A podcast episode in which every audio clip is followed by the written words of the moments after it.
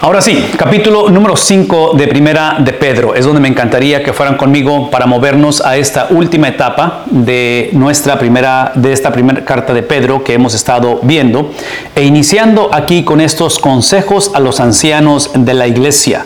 Así es que ustedes recordarán la trayectoria que hemos estado cubriendo a través de estas básicamente cinco semanas, esta es semana número 6, hemos estado cubriendo y el apóstol Pedro hace esta transición gramatical que es típico de los escritos en el Nuevo Testamento con respecto a esta frase o a esta palabra por tanto. Basado en lo que hemos dicho, basado en lo que hemos estado hablando, basado en la enseñanza de cinco capítulos, él llega a esta conclusión y dice, por lo tanto, y ahora habla a los ancianos. Si ustedes recordarán un poquito del contexto, el apóstol Pedro ha estado tocando y hablando acerca o a través de círculos concéntricos, donde habló acerca del contraste entre un ciudadano cristiano con un gobierno que tiene perspectivas o tiene una cosmovisión diferente al cristianismo. En otras palabras, hay antagonismo en contra de la iglesia. Entonces, como ciudadano, ¿cómo navegar esas aguas turbulentas? Estamos hablando de un trabajador cristiano en un contexto de trabajo no susceptible al Evangelio. ¿Cómo navegar eso? Hablamos también acerca de una esposa cristiana con un esposo, otra vez, no cristiano. Entonces, ¿cómo navegar eso también? Todo eso lo estuvimos hablando y lo hemos estado eh, presentando. Llega el punto en el cual ahora él está hablando al liderazgo de la iglesia. Y ustedes recordarán que parte de la enseñanza a través de la carta ha sido que la iglesia está atravesando problemas internos, ha habido división dentro de la iglesia, ha habido conflicto dentro de la iglesia, hemos hablado acerca de opresión de parte de la cultura o del gobierno a la iglesia y eventualmente, que es la segunda carta de Pedro, la iglesia va hacia persecución extrema. Entonces en ese contexto el apóstol Pedro se acerca a los ancianos y habla a ellos. En esta cuestión de los ancianos dice, entre vosotros exhorto yo, hablando de su persona, como anciano también. Entonces, él está hablando en este caso, reconociendo que la cuestión del liderazgo en la iglesia, y aunque no tengo el pasaje aquí en la pantalla, pero si van conmigo o pueden ver ustedes Romanos capítulo 12. Y en Romanos capítulo 12, eh, hablando otra vez de círculos concéntricos, el apóstol Pedro va a hablar acerca de lo que es la relación entre cristianos dentro de la iglesia. Y dentro de esa relación, él habla acerca de los dones que hay dentro de la iglesia. Y uno de los dones que él va a enlistar en Romanos capítulo 12 precisamente va a ser el don de liderazgo del gobierno de la iglesia. Y menciono todo esto porque una de las cosas que estamos leyendo, que eso es extremadamente importante y, no sé cómo reenfatizar o enfatizar o de alguna manera traer el valor de lo que estoy por decir, es esta palabra que está aquí en amarillo, que es la palabra pluralidad. Entonces, cuando él habla acerca de ancianos y él se posiciona o se introduce como parte de ese equipo parte de ese liderazgo, habla de pluralidad en el liderazgo. Menciono todo esto porque una de las características que él ha estado usando y hablando a través de esta carta de Primera de Pedro, precisamente es el cómo navegar o el cómo procesar a través de una perspectiva bíblica la maldad y el sufrimiento. Y una de las cosas que él ha estado hablando constantemente, que por eso está él dirigiéndose, ustedes recordarán en los procesos, en el proceso de interpretación de la Biblia, hablamos acerca de hablamos acerca de, de, considerar precisamente la perspectiva de los destinatarios a quien está hablando. Y el punto que trato de hacer es la cuestión de la pluralidad. De, la comunidad, de la cuestión de que el cristianismo es para experimentarse y vivirse con otros, para beneficio de otros.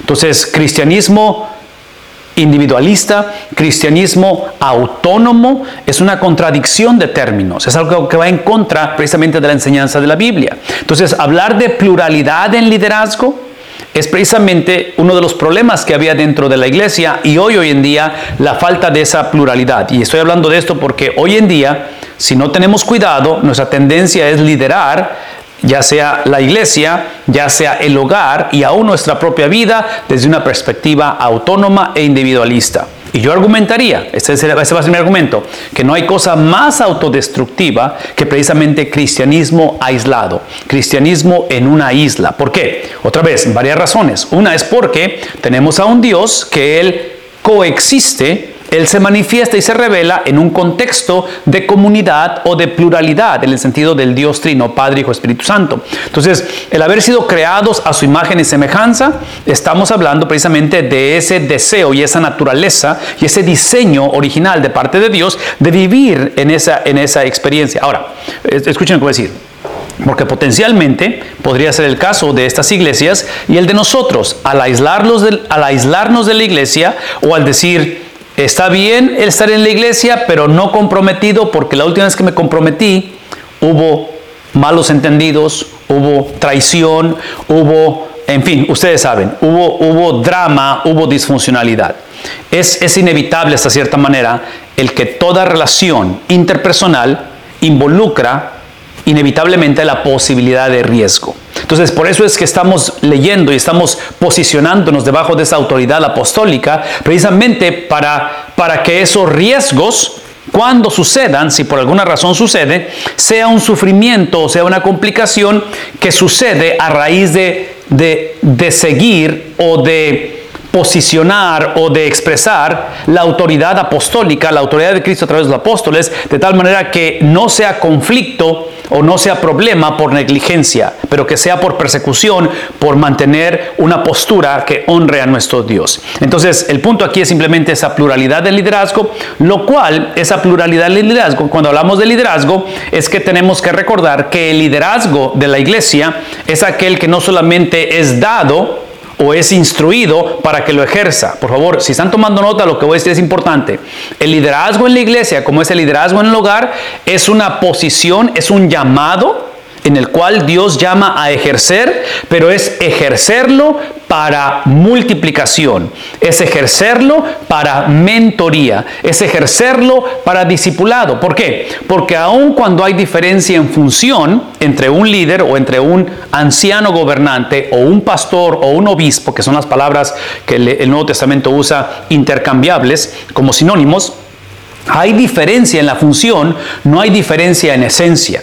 Entonces, como líderes, pastores, obispos o ancianos, no hay diferencia en cuestión del valor que tenemos con cualquier otro miembro o cualquier otro líder en la iglesia. Hay diferencia en función, pero en este caso, la función principal, sobre todo conforme leemos del apóstol Pedro como anciano, hablando a los ancianos, parte de ello es que no solamente recuerden quién son en Cristo, quién los llamó, pero también para quién, para quién y para qué los llamó. Entonces, parte de esto, una vez más, es la perspectiva bíblica de cómo navegar sufrimiento, calamidad. Entonces, como líderes somos llamados a modelar esto y a multiplicarlo especialmente en tiempos de conflicto. Y ustedes verán que parte de ello es precisamente la similitud a Cristo. Entonces, la función que yo tengo como líder es para que la, presencia de Cristo, el aroma de Cristo, el, el, carácter de Cristo sea desplegado, y aquí está el punto, ¿sí? esto es lo que queremos, que, que es lo que esperamos modelar en esta conversación,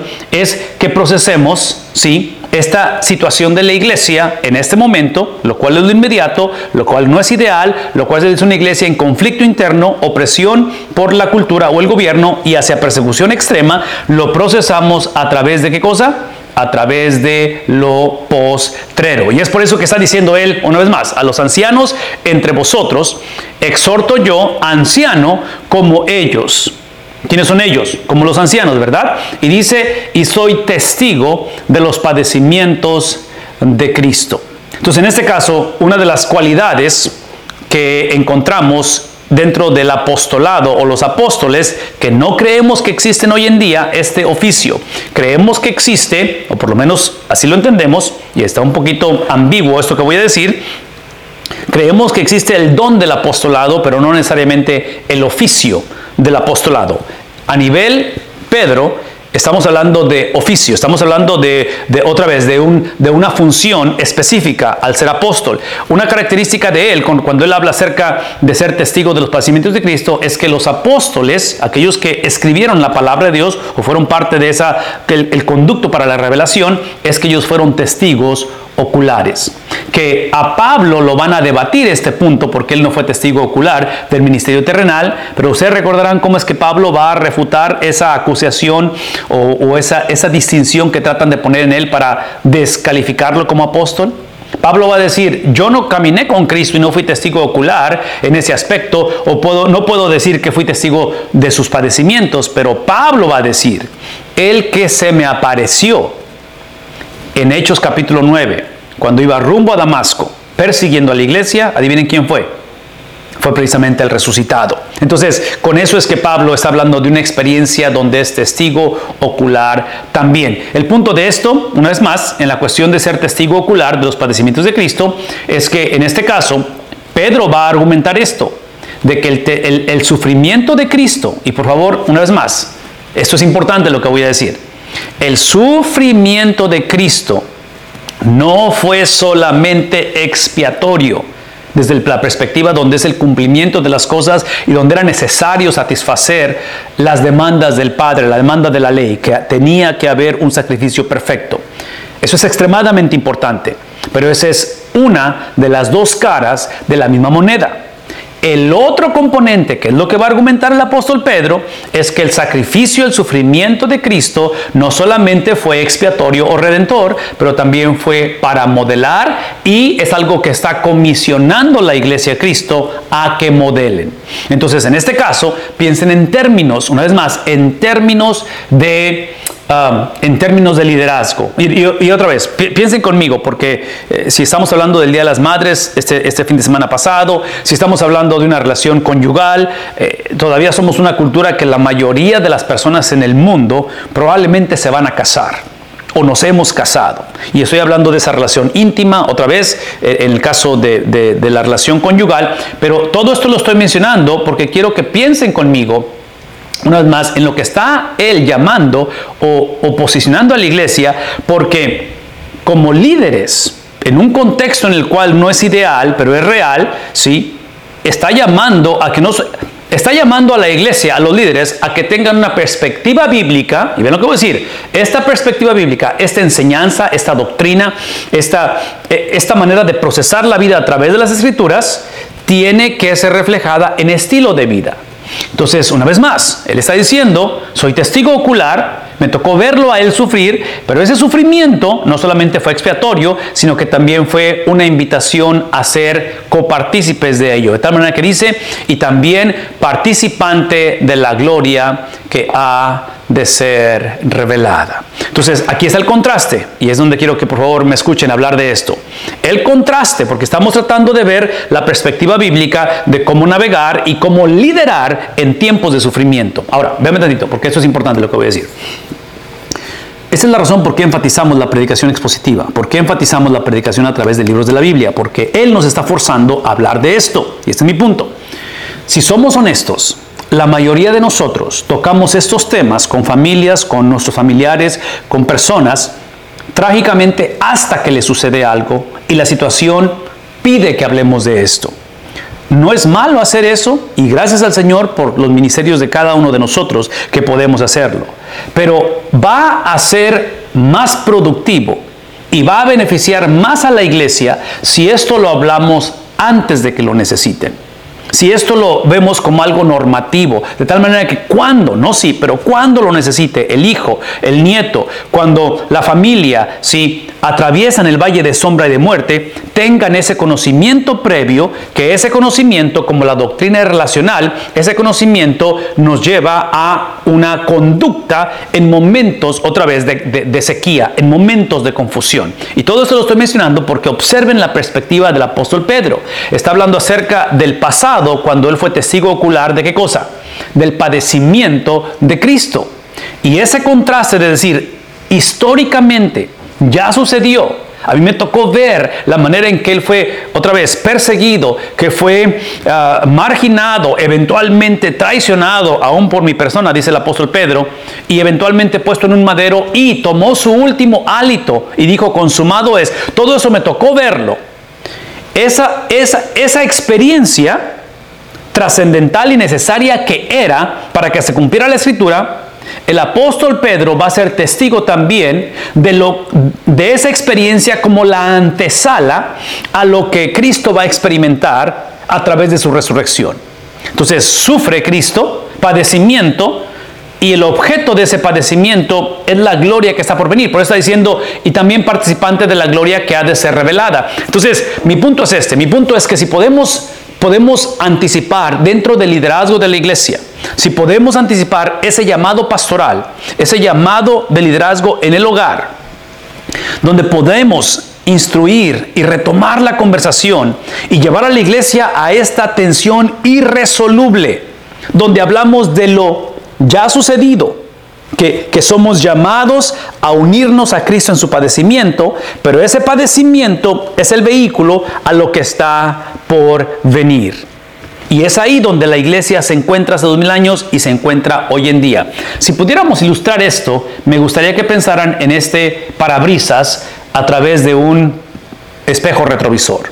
Es el contraste de lo que, otra vez, el espejo retrovisor es lo que Cristo ya padeció y, somos llamados a unirnos a ese padecimiento. Entonces más vale que nuestro padecimiento sea semejante al de Cristo, que la razón que padecemos sean las mismas razones por las cuales Cristo padeció.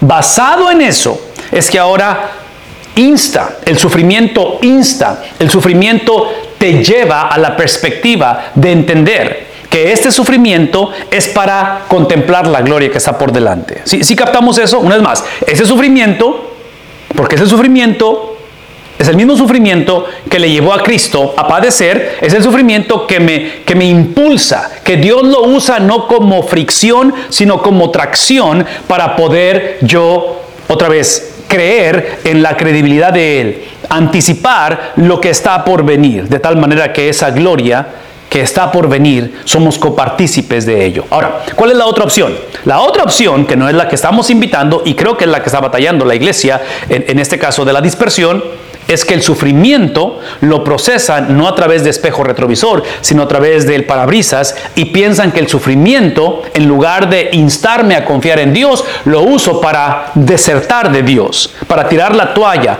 para simplemente decir, esta cuestión de Cristo y de seguir a Cristo o de la iglesia no me está funcionando porque no salgo del atolladero, no salgo de esta situación que es un sufrimiento constante. Entonces, aquí es donde quiero que piensen conmigo en este aspecto, porque cuando él habla acerca de ser testigo ocular, hay la posibilidad de que está hablando acerca de la transfiguración.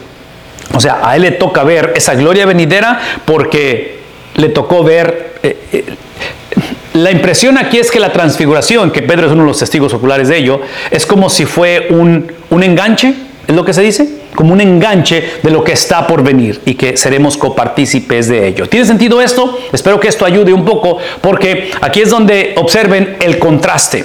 Se va a mover del versículo 2 en adelante, ese fue el versículo 1, versículo 2 en adelante hay un contraste y el contraste está entre las cualidades de quien debe liderar y el don de liderazgo.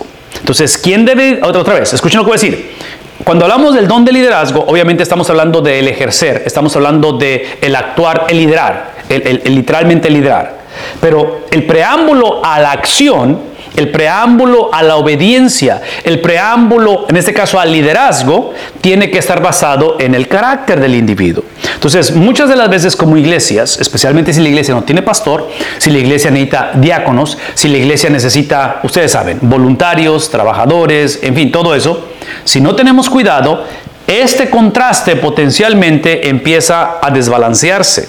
Y basado en la necesidad que tenemos, Simplemente ponemos o posicionamos a la persona simplemente por sus habilidades. Entonces, el pensar que la persona es una maestra o es un maestro en, la primaria o en la preparatoria dentro de nuestro sistema escolar, ¿sí? asumimos que la persona está capacitada para poder o que tiene el don de la enseñanza dentro de la iglesia.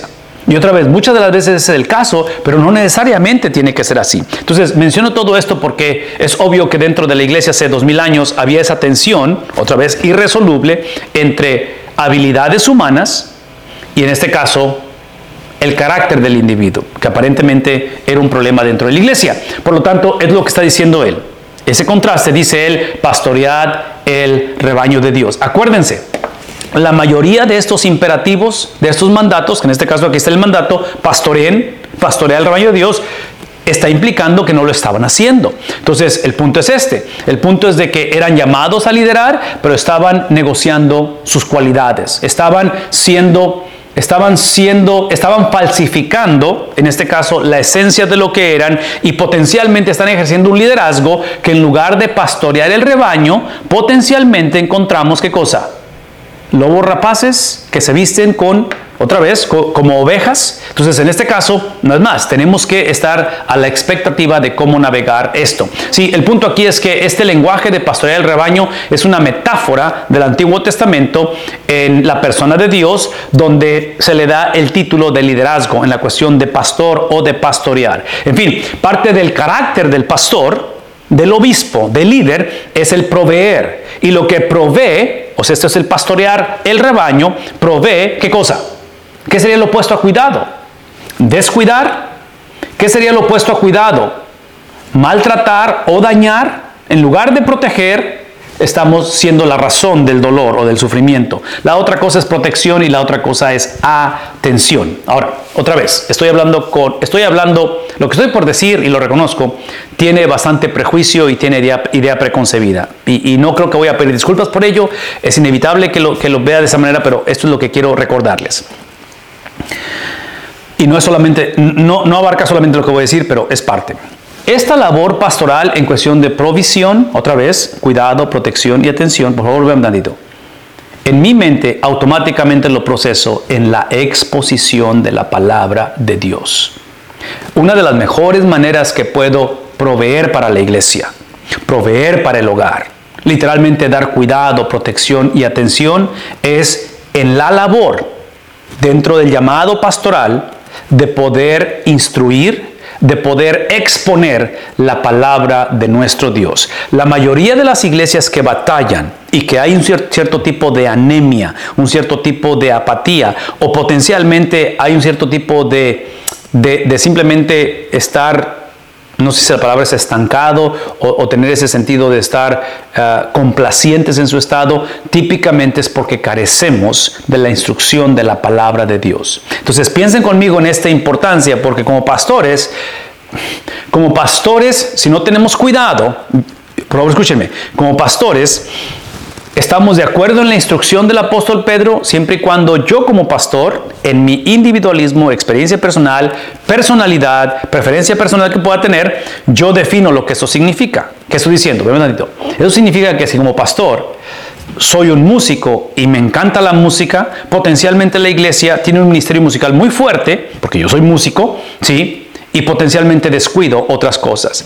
O potencialmente, si mi pasión es el evangelismo, entonces la iglesia tiene ministerios de alcance muy, muy buenos, pero el púlpito está sufriendo porque no está siendo nutrida la iglesia con la palabra. En fin, ustedes saben, eh, la iglesia eventualmente toma, toma, la, toma la esencia, toma el carácter de su liderazgo. Por eso queremos un liderazgo en pluralidad, para que no sea nada más una sola persona o sus cualidades la que distinga a la iglesia. Y menciono todo esto porque una de las cosas que los pastores somos llamados a hacer precisamente dentro del pastorado es la exposición de la palabra de Dios. Entonces, si pudiéramos regresar a eso, y, y aun cuando la predicación puede ser distribuida entre varios, que no creo que sea problema ello, sí, porque el Señor llama a diferentes personas a la predicación de la palabra de Dios, asegurémonos que dentro de la predicación el punto no es predicar, el punto es el objeto de la predicación. Es como la oración.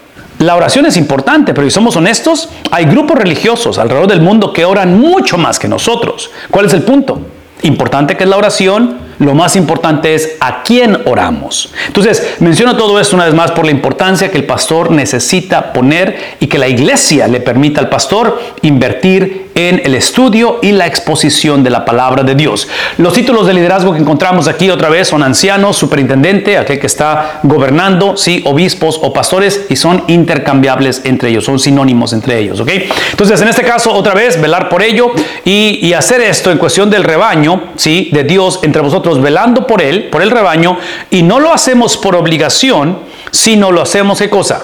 El contraste es hacerlo voluntariamente, que es la manera en que Dios desea hacerlo, que lo hagamos. De tal manera que no es por la avaricia del dinero. Una vez más, escuchen lo que estoy diciendo.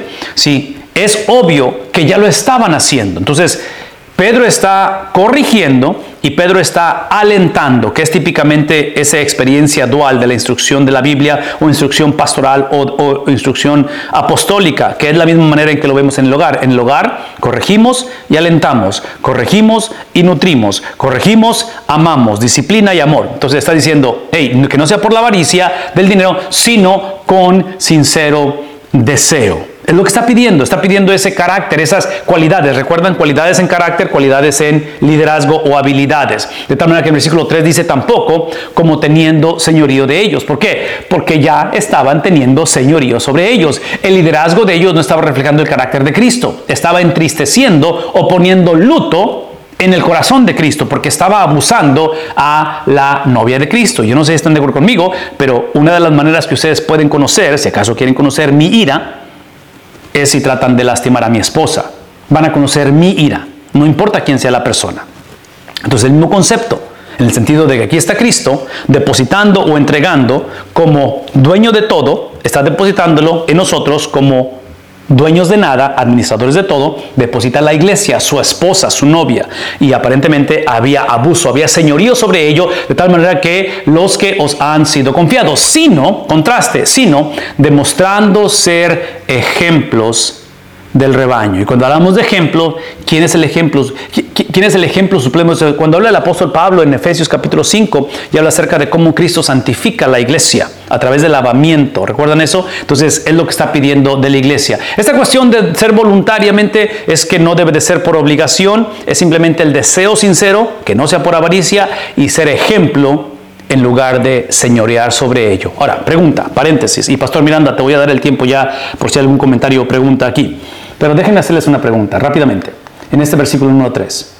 Si pudiéramos hacer la transferencia, la conexión, la fusión y ver la vida en su totalidad, en lugar de nada más leer esto y pensar en cualidades de diáconos, cualidades de pastores o de obispos, o pensar en líderes gubernamentales o líderes en un trabajo, ¿sí? que aparentemente este es un problema no nada más en la iglesia, es por todos lados. Vean tantito. ¿Qué si les pidiera que fusionáramos esa vida pública, esa vida ministerial con la vida del hogar?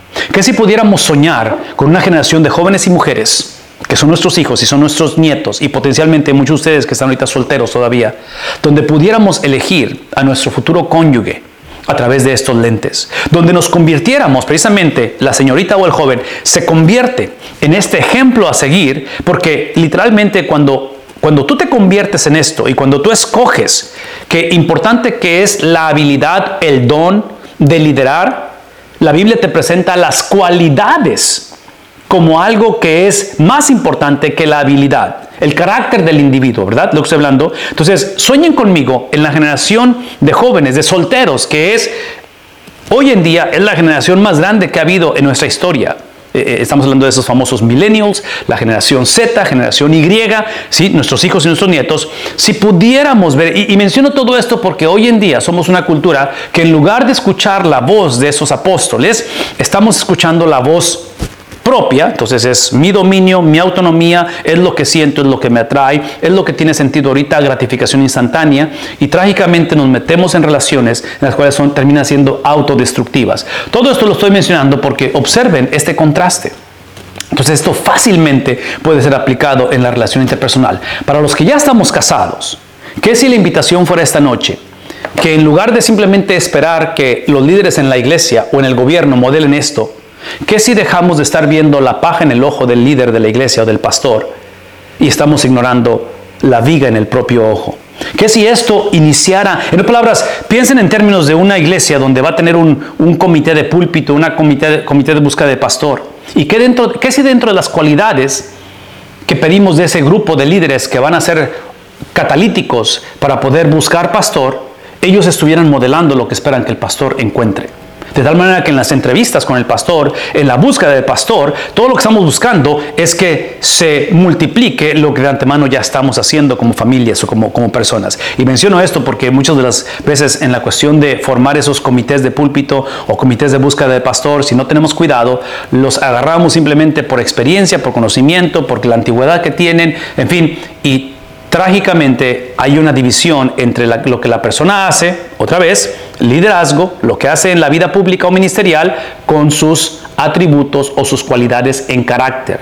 Y muchas veces esto sucede porque vivimos vidas aisladas y tenemos hasta cierta manera una duplicidad de vida, donde tenemos vida pública y tenemos vida privada. Tenemos vida ministerial y tenemos vida de familia. Y muchas veces desconocemos lo que realmente está pasando en el hogar y trágicamente caemos en ese juego de situación que al final termina la iglesia llamando a personas que potencialmente no califican en carácter, califican en habilidades, califican en conocimiento, pero su carácter potencialmente es cuestionable y no lo sabemos hasta después de los sucesos y de lo que viene más adelante. Termina diciendo esto, y cuando aparezca el príncipe de los pastores, entonces está describiendo toda esta cuestión del pastorado, las cualidades y la función, lo que hay que hacer, pero observen el contraste. Ahora habla acerca del príncipe de los pastores. Cuando aparezca, acuérdense que el apóstol Pedro constantemente está hablando desde una perspectiva escatológica, ¿verdad? Está ayudando a la iglesia a que procese lo inmediato a través de lo que está por venir, lo inmediato a través de lo postrero. En otras palabras,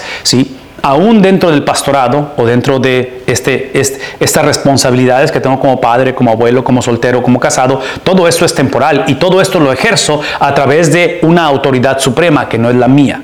Entonces, importante que es que soy llamado a ser la cabeza del hogar, importante y trascendental que es el liderazgo de una iglesia, el liderazgo de un gobierno, todo eso importa y es de extrema importancia porque son los vehículos y la estructura, el sistema que Dios ha escogido para manifestar su presencia, para, para la movilización del reino de Dios. Lo ha usado como el vehículo, pero en sí el reino de Dios es la autoridad suprema de él.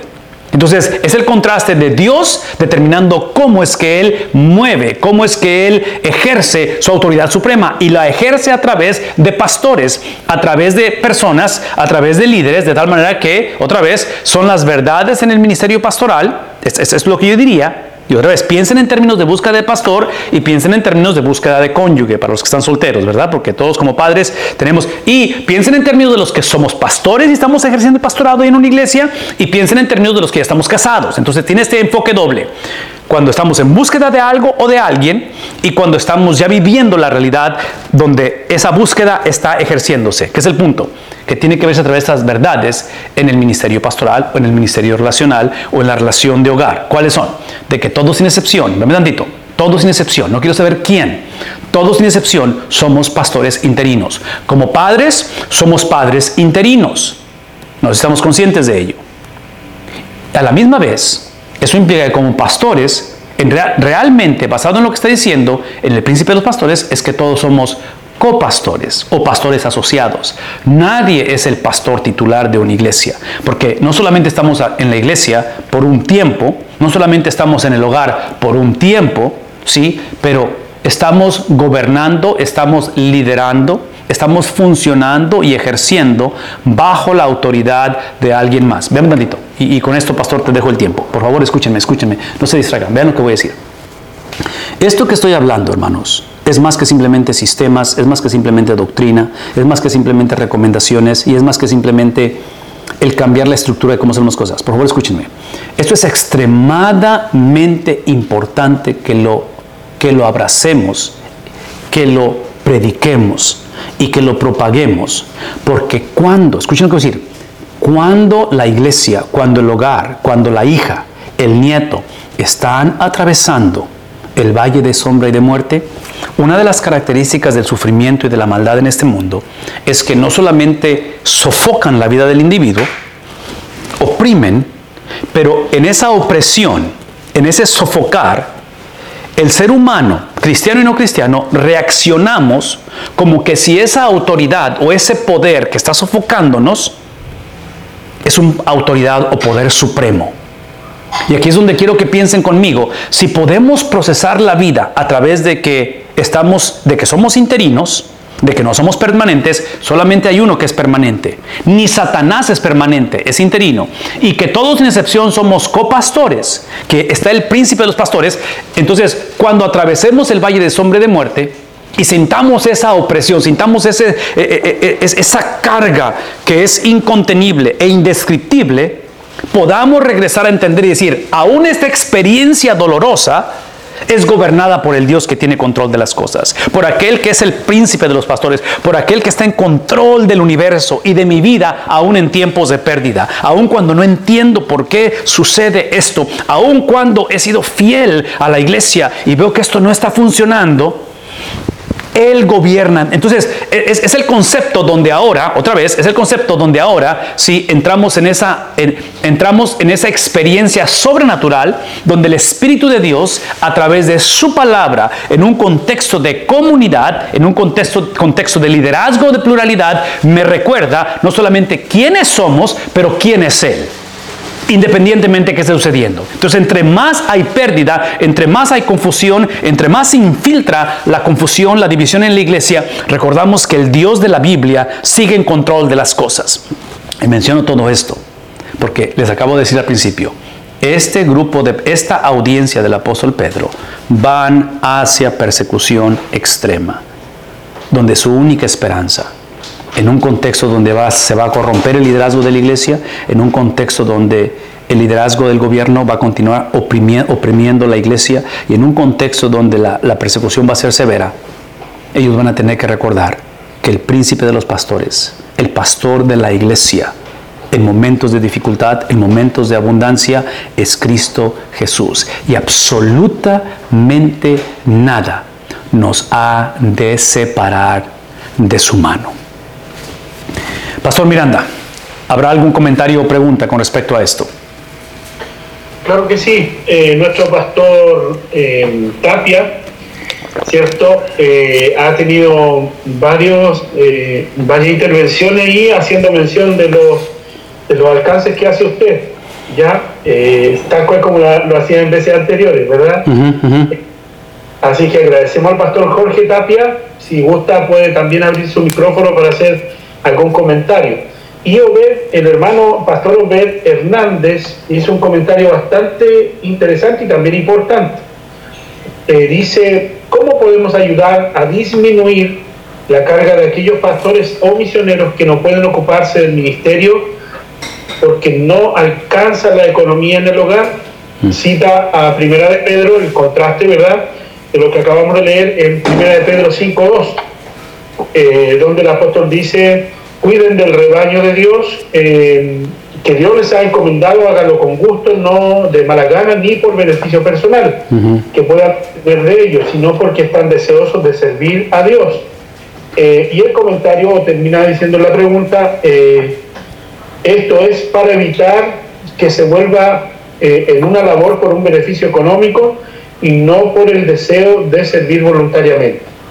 Excelente pregunta, excelente pastor. ¿Algo más? Eh, esa es la, pregunta principal y por, agregando el comentario del hermano Obed, eh, por ejemplo aquí yo pienso que debe pasar en Estados Unidos y en México, en todo el mundo, ¿verdad? Hay asociaciones en nuestro país que por ejemplo tienen 100 iglesias y hay 49 pastores.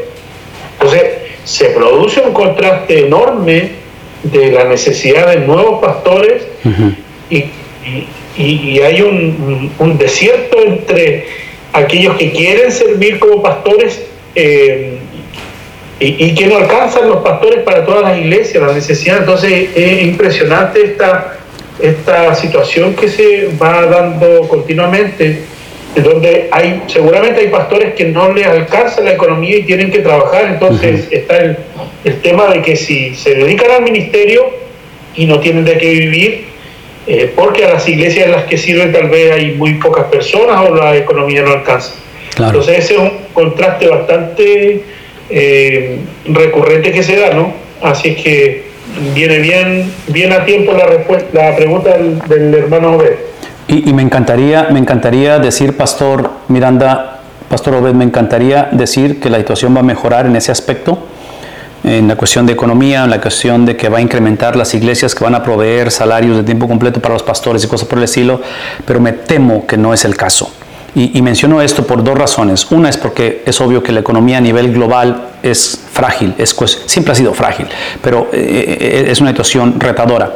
La otra, que aquí es donde está el contraste de esto, que yo argumentaría que, que ayuda o que o que mueve a la fragilidad de la iglesia y la posibilidad de que no van a incrementar las posibilidades de, de sostener pastores, de tenerlos por sostenimiento completo, es el incremento del secularismo. Que el secularismo lo que implica es precisamente lo opuesto a lo que estamos diciendo. Si, si el subtítulo de la clase es perspectiva bíblica de la maldad y el sufrimiento, secularismo es perspectiva no bíblica de cualquiera que sea el tema. Entonces, menciono esto porque lo que existe hoy en día y lo que predomina e incrementa, y estoy hablando de la iglesia, no nada más del mundo sin Cristo, es precisamente un concepto de, un concepto de universalismo, un concepto en el cual otra vez moralismo, donde, donde no hay absolutos, donde en sí la persona es buena, simplemente que de repente tenemos resbalones, pero entonces como la persona en sí pecado, pecado no hay, porque es ofensivo decir que hay pecado, entonces automáticamente si la conversación parte de la conducta del ser humano, el primero que va a pagar los platos rotos es la santidad de Dios. Porque la conversación nunca inicia con nosotros, la conversación inicia con Dios, el carácter de Dios, la esencia de Dios. Por eso hemos dicho que en cuestión del Evangelio, el Evangelio es lo que Cristo dice de su persona, no lo que yo creo de Cristo. Lo que yo creo es extremadamente importante, pero aún lo que yo creo de Cristo es revelado por la gracia de Dios. Porque para yo entender quién Cristo es y yo confesar que Él es mi Señor, esa es la habilidad que Dios me da. No que no tenga la habilidad yo de reconocer o de poder tomar decisiones por mí mismo, pero acuérdense, nacemos muertos espiritualmente. Entonces, menciono todo esto simplemente, pasó para decir, que, en un momento dado, otra vez, hablando de estas iglesias, de la dispersión, moviéndose a persecución extrema, sabemos históricamente que para el año 70 hay un genocidio dentro del pueblo de Dios. Entonces, eh, el punto es este, porque la pregunta tiene que ver precisamente de cómo podemos, qué podemos hacer para colaborar o apoyar los pastores que, eh, en este caso, eh, necesitan de nuestro apoyo y, y siempre lo van a necesitar. Escuchen lo que voy a decir. Y, aquí hay varias cosas que me encantaría hablar y decir, porque como pastor, obviamente, eh, eso es algo que necesitamos todo pastor. Mencioné al principio que el liderazgo, el liderazgo es un don. Así lo describe, es un don espiritual. Entonces la pregunta que me gustaría que nos hiciéramos esta noche, todos sin excepción, es si nuestras iglesias están estructuradas, organizadas, y digo estructuradas, organizadas desde el punto de vista del componente humano o sea, cómo se gobierna la iglesia, si están, si están estructuradas y gobernadas para, para que permitan que el don de liderazgo se pueda ejercer. Es porque una de las frustraciones del liderazgo, del, del don de liderazgo y de los líderes, es de que típicamente el don es difícil de ejercerse. Entonces encontramos oposición tras oposición tras oposición porque la estructura no lo permite. Y digo estructura porque otra vez más, piensen conmigo. Hicimos una comparación y no me quiero regresar porque está bastante atrás en la presentación, pero hay un, contraste entre cualidades o carácter del individuo y habilidades, y en este caso liderazgo, la habilidad de liderar o la habilidad de, y ponga usted cualquier otra definición o talento o don en este caso. Entonces, la enseñanza de la Biblia es que importante que es el administrar lo que Dios nos ha dado en habilidades, es como la predicación. Es algo que Dios nos llama a ejercer, dado por Dios, para ser administrado por, en este caso, aquellos que lo hemos recibido. Pero esto no puede sustituir la esencia, el carácter. Entonces, piensen en términos de cómo es que la iglesia se estructura para que eso pueda ser ejercido. Eso, ese es mi primer, mi primer comentario para qué es lo que podemos hacer. La otra cosa y aquí piensen en términos de hogar, piensen en términos de iglesia, piensen en términos de gobiernos, de comunidades, de generaciones.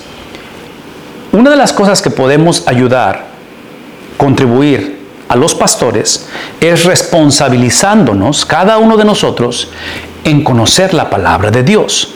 Porque acabamos de poner aquí, y aquí está todavía, que todos somos interinos y todos somos copastores.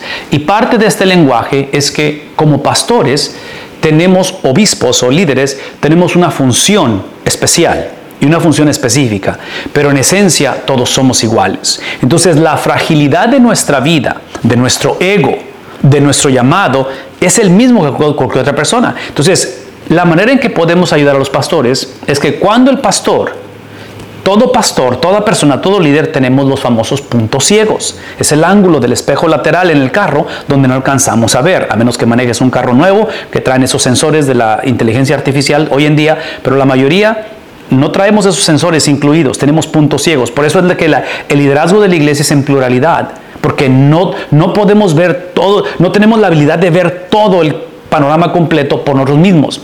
Entonces, cuando la iglesia se responsabiliza de conocer la palabra de Dios, y, acuérdense, en la Biblia conocimiento Puedo regresar al libro de Deuteronomio cuando habla Moisés en el Shema, capítulo 6, y dice, oye Israel, el Señor uno es. ¿Recuerdan eso? Entonces, la palabra oye en Deuteronomio capítulo 6, versículo que es 4, no recuerdo, 9, no recuerdo cuál es, pero cuando dice, oye Israel, esa palabra oye es para actuar, es para obedecer. Entonces, oímos para actuar. Y menciono esto porque hoy en día la influencia griega, que es lo que hemos heredado, típicamente decimos oye simplemente para aprender, tomar nota e incrementar el conocimiento. Nada malo con ello, pero en la Biblia conocimiento es acción.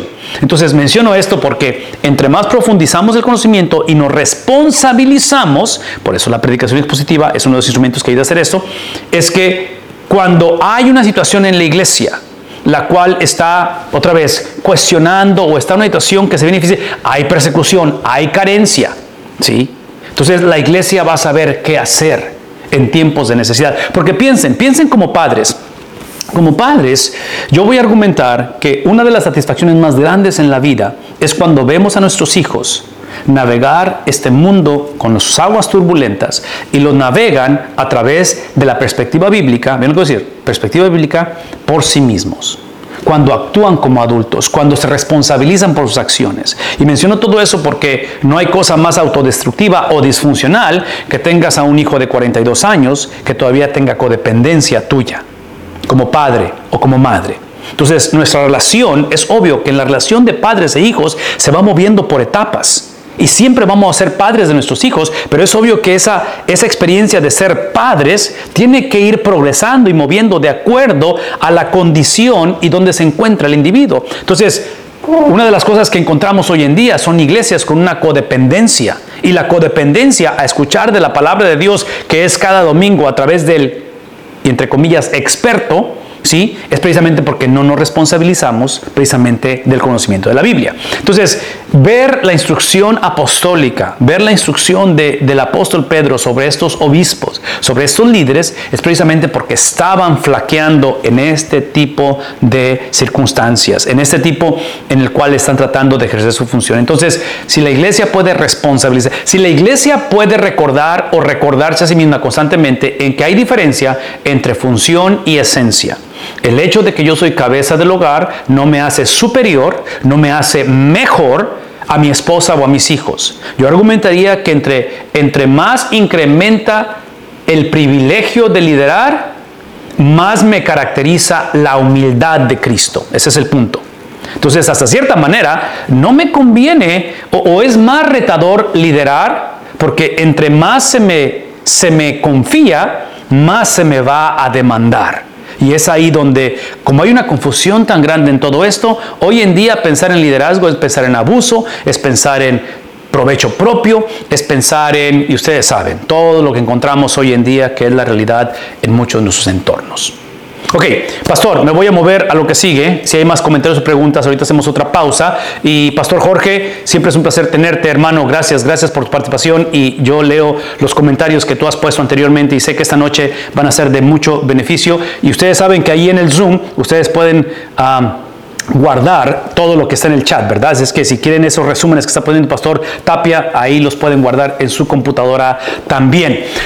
Versículo 4, otra vez, el príncipe de los pastores, el cual, ¿qué cosa? ¿Qué va a pasar con él? Otra vez, él aparezca. Y menciono todo esto porque potencialmente algunos venimos, estamos o hemos vivido o vamos hacia liderazgos corruptos, donde el pastorado otra vez fracasó, donde el matrimonio no fue lo que esperábamos. Entonces, el apóstol Pedro está tratando de llevar a la iglesia a recordar que aun cuando humanamente hablando tenemos líderes y necesitamos someternos a ellos, ¿recuerdan que hablamos de esto? Ciudadano cristiano, gobierno pagano, trabajador cristiano, patrón pagano, esposa cristiana y hablamos de un pastor que de un esposo que no está viviendo para Cristo, en ese contexto está pidiendo que se sometan. Entonces, si es donde estamos ahorita o potencialmente es hacia donde vamos, el apóstol Pedro está diciendo, y cuando aparezca. En otras palabras, en este contexto donde hay corrupción en el gobierno, hay corrupción y ustedes saben, por toda la institución,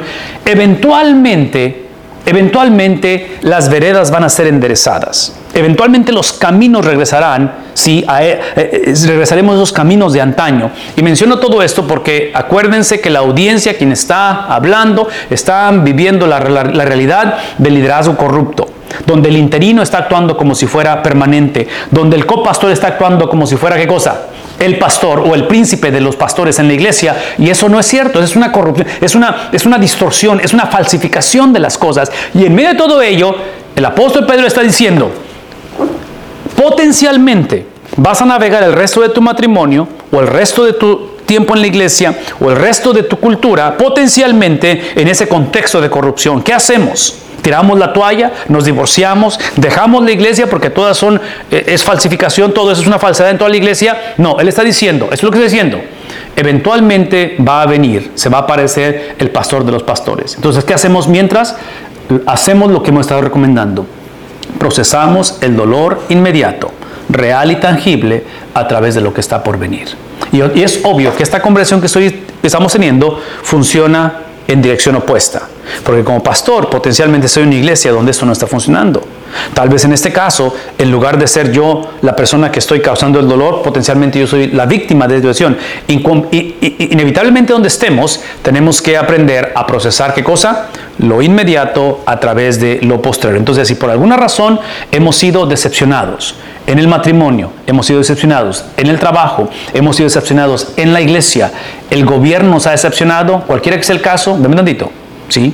Los sistemas que Dios ha establecido siempre van a ser sistemas que tienen la posibilidad de ser corruptos. No porque el sistema es corrupto, es porque ha sido confiado a individuos como tú y como yo. Que nuestra tendencia no es la gloria de Dios, es la glorificación propia. Entonces, es por eso que somos cautelosos, nos responsabilizamos del conocimiento de la Biblia para tomar decisiones sabias con respecto a ello.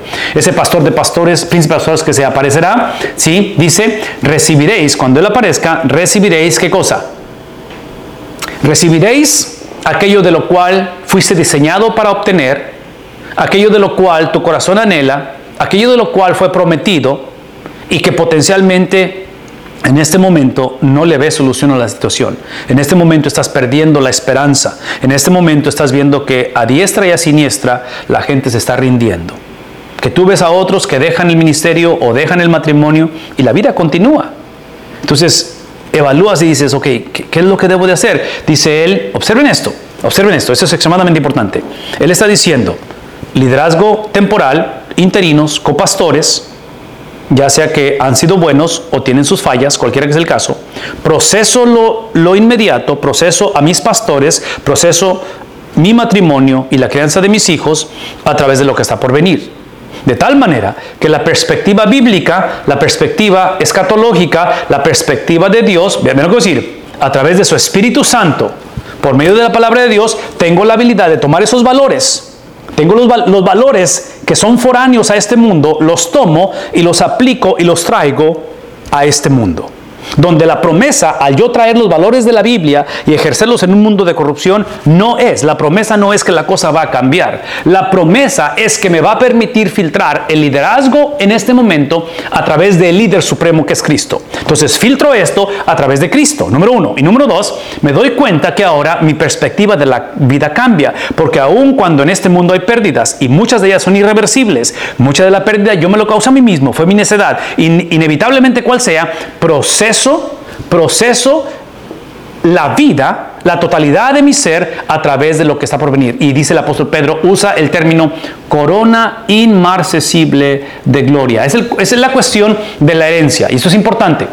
Esa corona o esa herencia que recibiremos, por favor escúchenme, no la vamos a recibir porque aprendimos estos principios bíblicos simplemente y aprendimos a navegar las aguas turbulentas de liderazgo, de iglesia, de matrimonio y todo eso. La razón por la cual vamos a recibir esa corona inmarcesible de gloria es porque Él ha escogido preservarlo. ¿Por qué? Porque si por gracia somos salvos, por gracia nos mantenemos salvos y por gracia recibiremos la consumación de todas las cosas. ¿Cuál es el común denominador? Es la gracia de Dios. Ese es el punto. Entonces, por eso es que descansamos, literalmente descansamos no en que yo soy confiable, no en que yo voy a entender y voy a aprender y voy a tener esa determinación. Qué bueno que la tengamos y es importante que lo tenemos.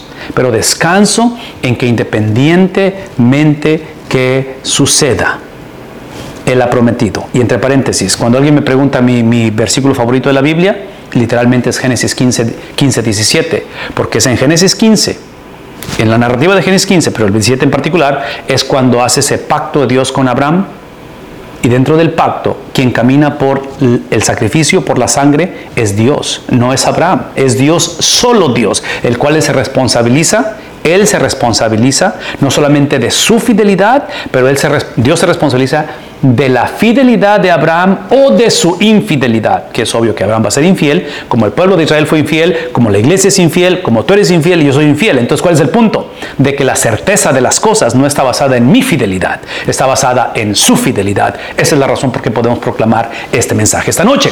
Eso implica que varios ejemplos de esta corona de justicia, lo cual está basada en el carácter de Dios, ¿sí? Eh, encontramos corona de justicia, corona de la vida y otra referencia de corona de la vida. Esos pasajes están haciendo referencia a ello. Asimismo, vosotros, Observen, observen cómo el efecto dominó inició con los líderes y ahora empieza el efecto dominó en la iglesia. Entonces, la pregunta fue, ¿qué podemos hacer para poder ayudar a los pastores? Otra vez, piensen en términos de que ese liderazgo pastoral, ese liderazgo, ese llamado en el hogar como padre, como padres, ¿sí? Es con el propósito no simplemente de ser un buen padre, no simplemente de ser un ejemplo, no simplemente de liderar y de tener buenas características. Sí, es la cuestión de multiplicación. ¿Por qué? Escuchen lo que voy a decir. Alguien escríbalo en el chat. La doctrina, que es lo que crea todo esto, la palabra de Dios, siempre es relacional. La doctrina es para experimentarse en un contexto corporal. La interpretación de la Biblia es corporal. Entonces, observen cómo crea ese efecto dominó y dice, asimismo vosotros los más jóvenes. Una vez más, ¿por qué está diciendo esto? Lo está diciendo porque había división en la iglesia. Esta cuestión de juventud aparentemente en este tiempo se consideraba hasta los 40 años, se consideraba una persona joven, lo cual implica que no existía lo que hoy en día prevalece, que es la adolescencia extendida. ¿Saben lo que estamos hablando de adolescencia extendida? Es tratar a un varón como si fuera todavía un adolescente o un niño. Entonces la adolescencia la expandemos, la expandemos, la expandemos, la expandemos y tenemos jóvenes que literalmente, que trágicamente son los novios de nuestras hijas, ¿sí? Son los jóvenes que literalmente a sus 27 años de edad continúan codependiendo de sus padres, viviendo vidas desenfrenadas. Y el punto no es que vivan vidas desenfrenadas, el punto es que los padres continúan, o la sociedad, y aún la iglesia, celebrando este tipo de cosas. Entonces, esto no existía en este tiempo en la cuestión de que la vida te forza a hacerte varón. E inclusive por eso es que argumentamos que retrasar el matrimonio potencialmente está alimentando esto, porque los que estamos casados sabemos que el matrimonio, si va a funcionar, uno tiene que aprender a ser hombre y salir adelante, ¿no es cierto? En fin, menciono todo eso porque, otra vez, el punto aquí es modelar y lo que quieres modelar, y no sé si esto es un caso en tu iglesia o has vivido esto, es el que no haya o no exista diferencias generacionales. Hoy en día las iglesias eh, muchas veces tienen diferentes cultos simplemente para complacer a los jóvenes, complacer a los de la tercera edad, y acá hay himnos, acá hay música contemporánea y todo eso. Y otra vez, eh, eh, otra vez, no, quiero que, que escuchen de mí que estoy siendo crítico, pero mi punto es este. Estamos fomentando y estamos nutriendo esta mentalidad de autonomía y de preferencias personales que se crea a través de esta generación, esta vida, estas diferencias generacionales, donde el punto de la, de la salvación es literalmente la salud de la iglesia. Por lo tanto, estos jóvenes deben de estar, ¿qué cosa? Es el tema que hemos estado hablando a través de toda esta carta, la sujeción, ¿verdad? Hablamos del pretzel, ¿recuerdan? Una sola galleta, un solo pan, tres agujeros. Entonces, Cristo lo modeló, Filipenses capítulo 2, donde nos habla acerca de esa sumisión de Cristo. Entonces, esos jóvenes tienen que estar sujetos a quién? A sus mayores, ¿sí? Eso es lo que tiene que ver con la compatibilidad de idiosincrasia. En otras palabras, cuando hablamos de jóvenes no sujetos, y otra vez estoy generalizando, sé que hay excepciones a la regla, pero piensen en términos de hogar, antes de pensar en términos de iglesia. En términos de hogar, el argumento va a ser, y estoy generalizando una vez más, ¿ok? No se desconecten, es este. Cuando hay rebeldía en el hogar, potencialmente la razón por la cual hay rebeldía en el hogar es porque los padres lo permitieron. Entonces, cuando hay rebeldía en la iglesia, es porque la estructura de la iglesia o liderazgo de la iglesia lo ha permitido. Entonces, en este caso está hablando de jóvenes que se sujetan a los mayores, lo cual, otra vez, la compatibilidad en idiosincrasia no es porque simplemente son del mismo lugar, misma cultura, mismo trasfondo étnico. No, no, estamos hablando que la compatibilidad en idiosincrasia es porque es la idiosincrasia de Cristo reflejada en la comunidad de cristianos, lo cual no permite que esto sea opcional. Sujeto a los mayores y todos, no nada más los jóvenes, una vez más, porque esto es liderazgo es para reproducirse. Entonces, de liderazgo, de codependencia, ¿sí? Ahora estamos hablando de un discipulado donde responsabilizamos o nos responsabilizamos unos con otros para la salud de otros. Entonces, por eso está hablando acerca de todos. Todos seamos revestidos. Entonces, habló a los líderes, dentro de la estructura de la función dentro de la iglesia, porque había un problema con ese diseño de Dios, entonces está reintroduciendo el diseño de Dios, está hablando a los obispos, está hablando a los líderes, observen cómo empieza a reproducirse, entonces como soy copastor en lugar del pastor titular y soy interino en lugar de permanente, eso implica que mi tiempo en la iglesia es corto, mi tiempo en la vida es corto, entonces ya sea en el hogar, ya sea en el trabajo, ya sea en el ministerio, mi labor principal, si somos honestos, es el ministerio de sucesión. Es el ver una generación de los menores sujetarse a los mayores porque mi liderazgo es lo que ha producido. De tal manera que observen que ahora es todos revistiéndonos. Este concepto de revestir es literalmente el de cubrirnos, es el de ponernos y despojarnos. Es, la imagen de quitarse algo y ponerse algo. Y lo que está pidiendo que nos revistamos, que nos quitemos y nos pongamos, ¿sí? Porque para revestirnos hay que desvestirnos para revestirnos, es precisamente la similitud a Cristo. Fuimos salvos para caminar en similitud a Cristo. Ahora, aquí hay un principio teológico, rápidamente, en, en ese contraste o en esa experiencia, o qué significa caminar en similitud a Cristo. Tiene, tiene, tiene una, un énfasis dual dos caras de la misma moneda.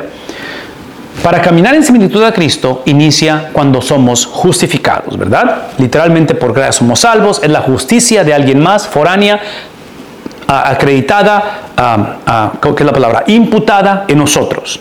Pero esa experiencia que es una, somos sellados por su espíritu, ¿verdad? Transformados de muerte a vida, sí, produce ahora el que caminemos hacia la justicia que es la santificación. Justificación y santificación. Entonces, somos vestidos con su justicia, pero caminamos hacia. Entonces, piensen en términos de, de posesión, no solamente confesión. Nadie es salvo por confesión de fe. Somos salvos por posesión de fe.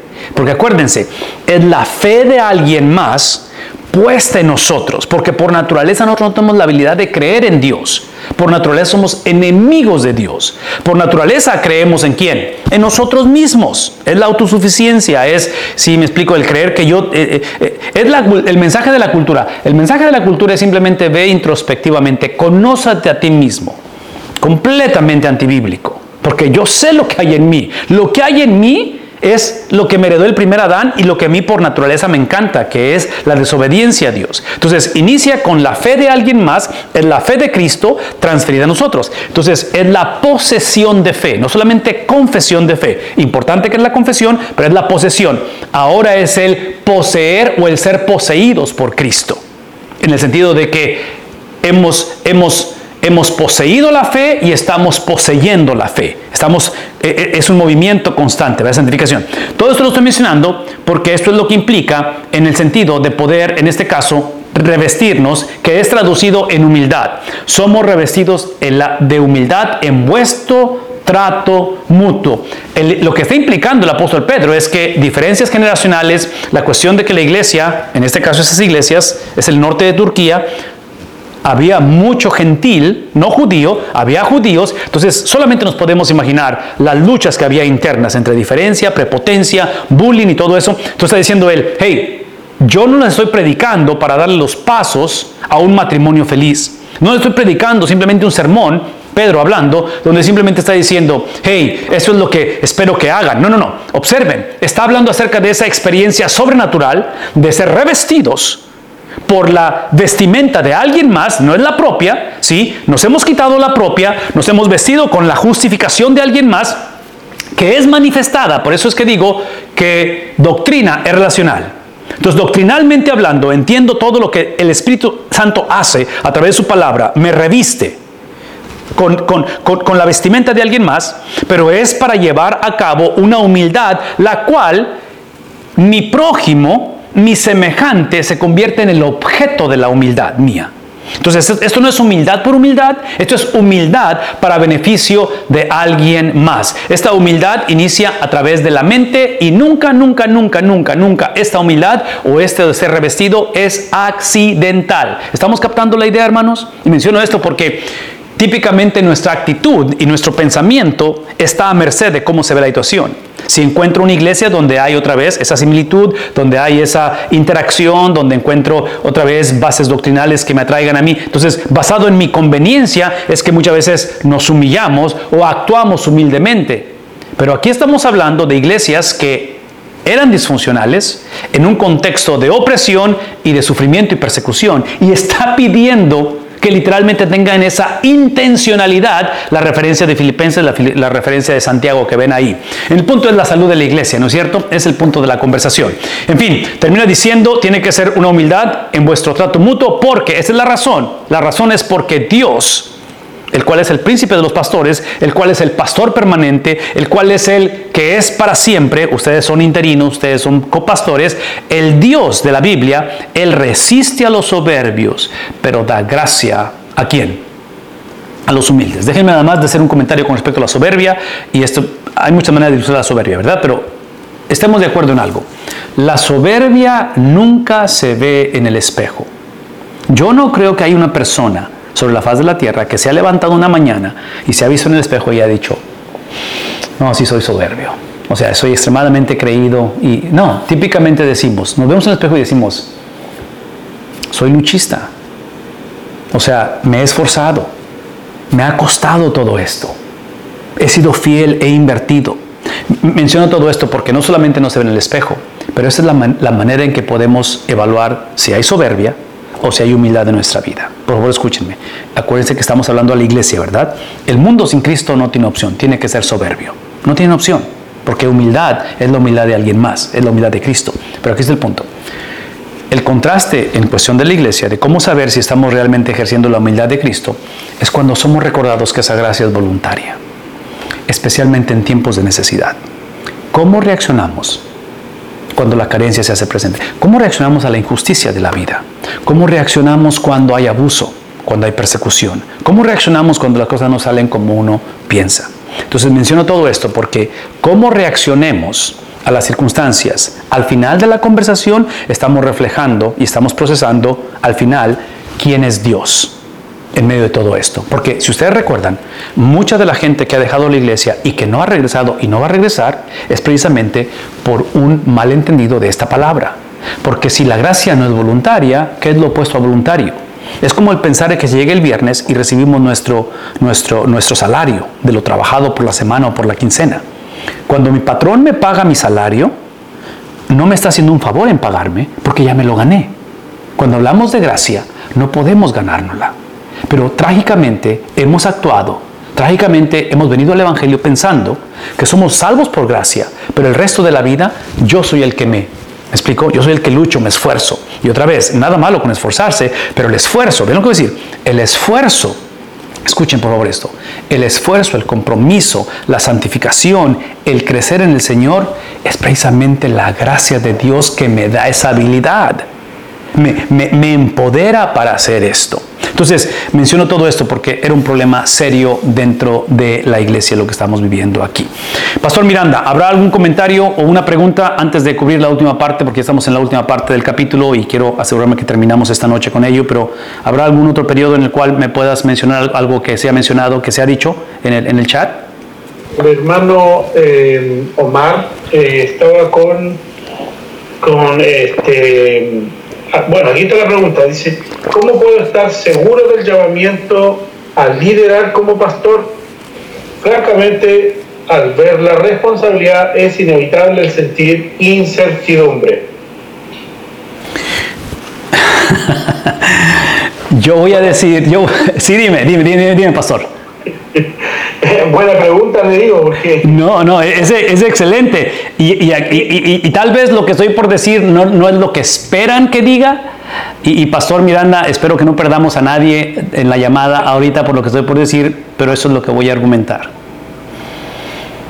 Y lo argumento y lo digo como alguien, como alguien, lo argumento y lo digo como compañero de milicia como alguien que, que hemos y que estamos batallando con esto constantemente, no como alguien que lo tiene figurado. Pero esa incertidumbre y cuestionamiento, yo voy a decir que es una de las señales que ha sido llamado. El momento en el cual te sientes completamente seguro y que tienes control de la situación y que sabes exactamente lo que estás haciendo, es un, es un lugar muy peligroso que estás llegando, porque potencialmente estamos llegando a la arrogancia, estamos llegando a esa autosuficiencia, estamos llegando a idolatrar el llamado en lugar de exaltar al que nos llamó. Entonces es cuando empezamos a actuar como si le estamos haciendo un favor a la iglesia por ser su pastor. Es cuando entramos a una soberbia donde no hay ningún otro pastorado que se compare con el mío y empezamos a sentir rivalidad por las otras iglesias. Entonces, eso que estás describiendo, pastor, con respecto a ese cierto tipo de incertidumbre o ese cierto tipo de, decir como que sí que no, yo argumentaría que hasta cierta manera, hasta cierta manera es saludable. No podemos idolatrar nuestra incertidumbre. No podemos llegar al punto en el cual ahora todo nos da preocupación y todo y nos afecta eso de tal manera que no podemos ejercer el llamado. Es simplemente que yo argumentaría que es donde caminamos y donde ejercemos el llamado con ese temor y ese temblor. Donde literalmente por la gracia de Dios es que estamos aquí. Y se llegó otro domingo y tengo la oportunidad de continuar sirviendo a nuestro Dios con este grupo de personas, con este rebaño que ha sido confiado en mi vida del cual, de acuerdo al libro de Hebreos, daremos cuenta de estas almas. Entonces, Dios permita que todos mantengamos ese temor y ese temblor en las cosas. Pero otra vez, la base de todo esto es la palabra de Dios. La base de todo esto es el objeto de la glorificación de Cristo. Entonces, mientras no exaltemos, idolatremos o satanicemos esa incertidumbre, mientras no, otra vez, lleguemos a ese punto en el cual pensemos que mi llamado define mi identidad. Si mi identidad es definida por Cristo, no por el llamado que ha puesto. El llamado es simplemente la estructura, la manera en que Él ha determinado antes de la fundación del mundo, Efesios 4, ¿verdad? Habla de pastores, maestros, evangelistas, ah, ah, en fin, cómo ha estructurado la iglesia, es simplemente cómo Él ha determinado cómo va a funcionar la iglesia.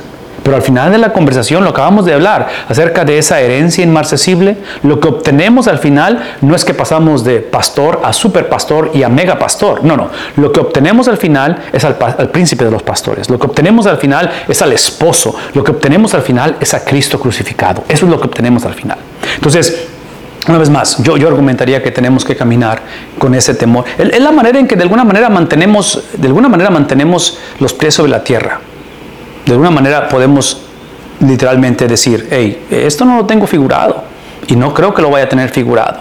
Así es que esto me, me recuerda o me forza a doblar rodilla, a postrarme ante el Señor y decir, Señor, simplemente ten misericordia de mí, ten misericordia de mi hogar, ten misericordia de nuestra generación, porque no sabemos lo que estamos haciendo. A la misma vez actuamos con esa certeza de que somos copastores, de que somos interinos y de que este es el reino de Dios, no es mi reino.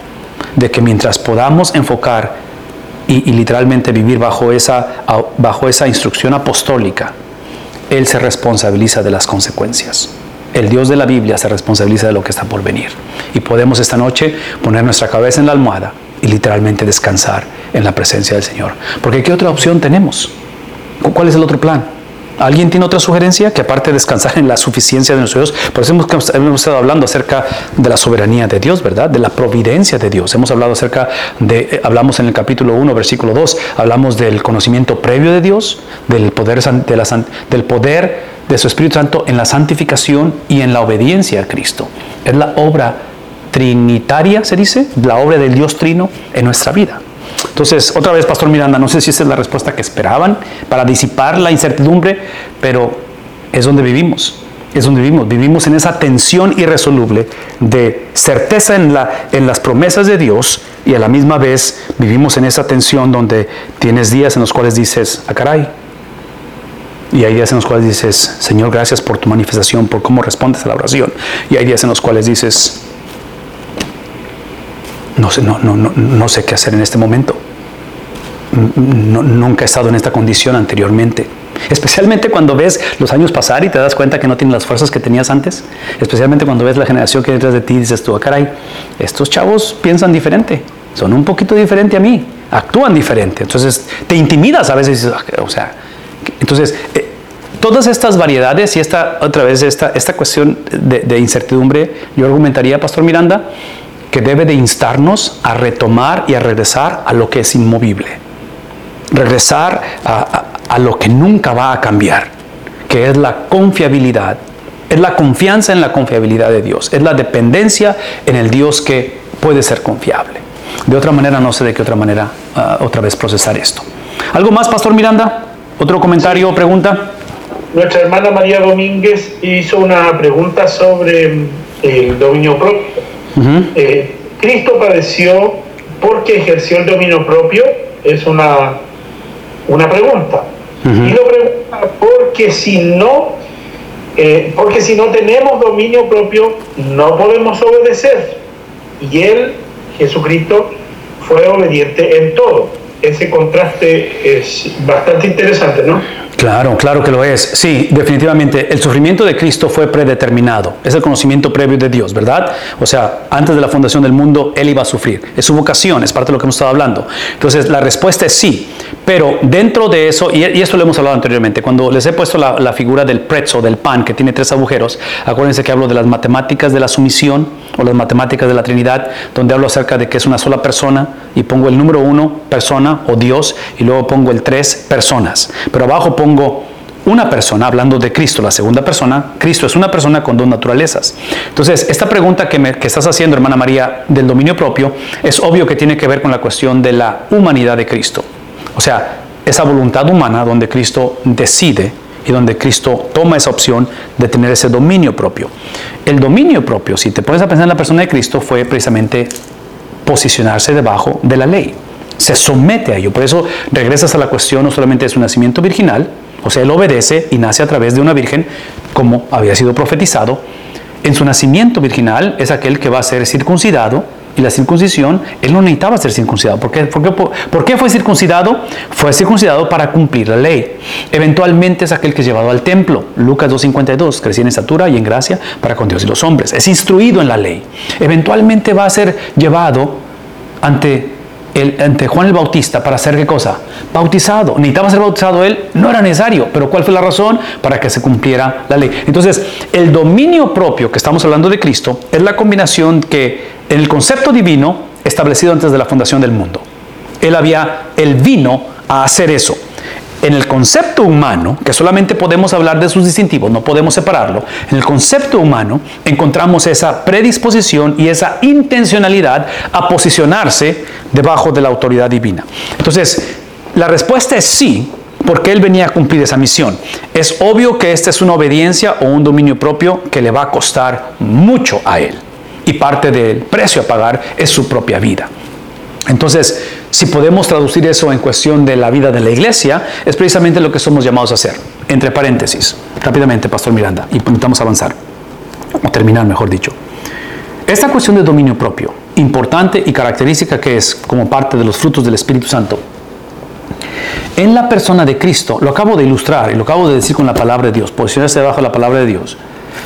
Esta posición o esta intencionalidad de posicionarme debajo de la palabra del Señor tiene que ser empoderada por su Espíritu Santo. Este libro es más que simplemente educación, instrucción, motivación. Este es un libro que fue escrito por el autor, que es el Espíritu Santo, y que solamente puede ser obedecido a través de su Espíritu Santo.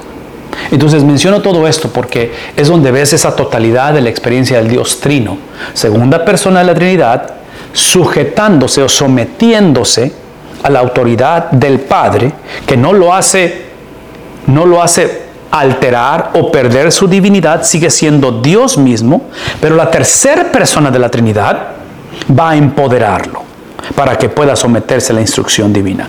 Es exactamente lo que somos llamados a hacer hoy en día. Entonces piensen en términos de la predicación, en la exposición de la palabra de Dios, sabiendo que ese es un mensaje divino, que esta es la voz de Dios, es literalmente lo que produce, es el vehículo que produce vida, tiene que ser empoderado por su espíritu. Tiene que ser literalmente la intervención divina, donde ahora la preparación de un sermón y la exposición de un sermón es la fusión de esa intervención divina con nuestras habilidades o llamamiento, integridad, cualidades, otra vez lo que somos, ¿no es cierto?, como seres humanos. Entonces, ¿qué es el punto? Que cuando vemos la palabra de Dios llevar a cabo su función y traer la regeneración de una persona o traer la, la llenura y plenitud en otra persona, es obvio que no es por nosotros, sucede aún por la porque nos somos involucrados nosotros. Es la obra del Espíritu Santo a través de nosotros. Y yo regresaría a lo que la pregunta, el comentario que hizo el pastor hace rato. Cuando vemos esa gloria de Dios y la manifestación, el nacimiento de una nueva persona, el dominio propio de una persona manifestada por la exposición de su palabra, tiene que humillarnos, tiene que llevarnos a, esa, a ese sentir de decir, no es posible que esto haya sucedido posiblemente por mi conocimiento bíblico. No es posible. No hay manera o lógica que digan es simplemente por el carisma y esa habilidad de comunicar la Biblia. Es exclusivamente, otra vez, el poder del Espíritu Santo que Él decide usar su palabra para engrandecer el reino de Dios. Entonces definitivamente es lo que encontramos en la persona de Cristo, ese modelo. Pastor, dejamos un poquito de tiempo al final para algún comentario o pregunta. Déjame avanzar o tratar de cubrir el resto de este capítulo. ¿sí? Termina diciendo aquí, por lo tanto, aquí está lo que espera que hagamos. ¿Qué, qué espera? Consejos para la iglesia. Humíllense.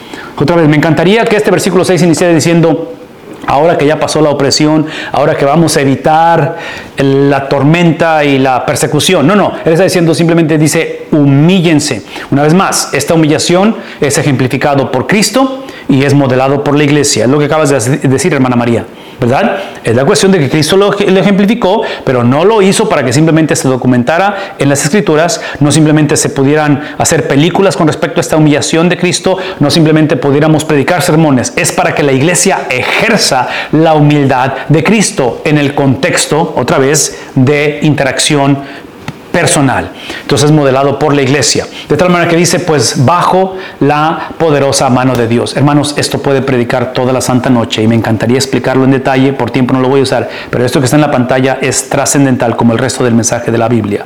Cuando habla de esta humillación, ven tantito, esta humillación es la humillación de alguien transferida, acreditada a nosotros. Esto lo he explicado muchas de las veces. La salvación del hombre involucra tres transacciones legales. La primera inicia del primer Adán que me transfirió la naturaleza adánica, ¿verdad? Entonces yo soy la combinación del pecado adánico transferido a mí y mi naturaleza donde yo también peco por deseo. Entonces no nada más es culpa de Adán, es de los dos. Entonces primera transacción legal, imputó, transfirió esa naturaleza en mí. Ahora yo, segunda transacción, yo transfiero o yo imputo mi naturaleza a Cristo. El que no conoció pecado por nosotros se hizo pecado. Segunda transacción. La última es ahora su justicia, perfección transferida a mí. Entonces, en la transferencia de Cristo a mí, a nosotros, a la iglesia, ese domingo en la mañana, Él transfirió su humildad. Entonces, la humildad del cristiano es simplemente la mayordomía o la administración de lo que Cristo ha puesto en nosotros, empoderado por su Espíritu a través de su palabra en un contexto de comunidad. Escuchen lo que voy a decir.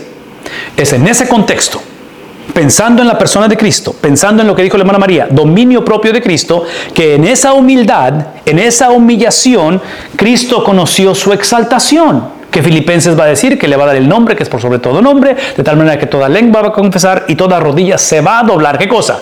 Que Jesucristo es lo que él dijo, que es el Señor. Escuchen lo que voy a decir. Es en ese contexto donde Pedro no está prometiendo que las cosas van a cambiar. Pedro está prometiendo que cuando cedemos y nos caracterice no tanto el reclamar mis derechos, pero el ceder mis derechos.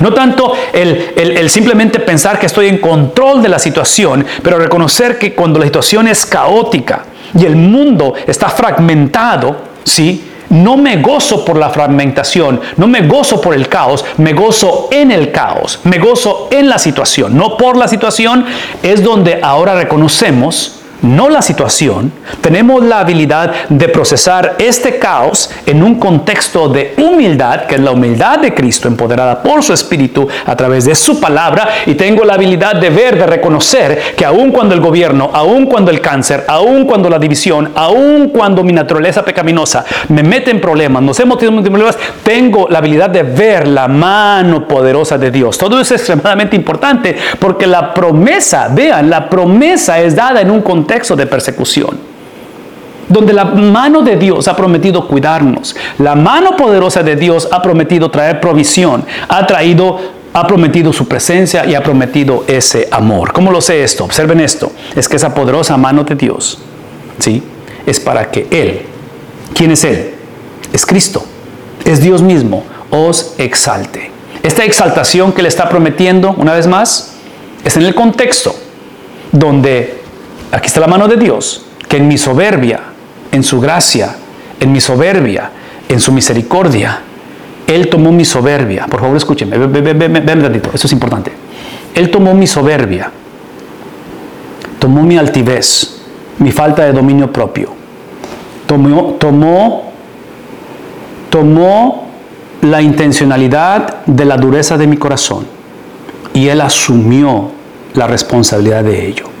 Y cuando Cristo fue abandonado, Él fue abandonado por el Padre, porque el Padre lo vio como soberbio a Él, porque lo vio como si Él hubiese cometido todas las cosas que yo cometí.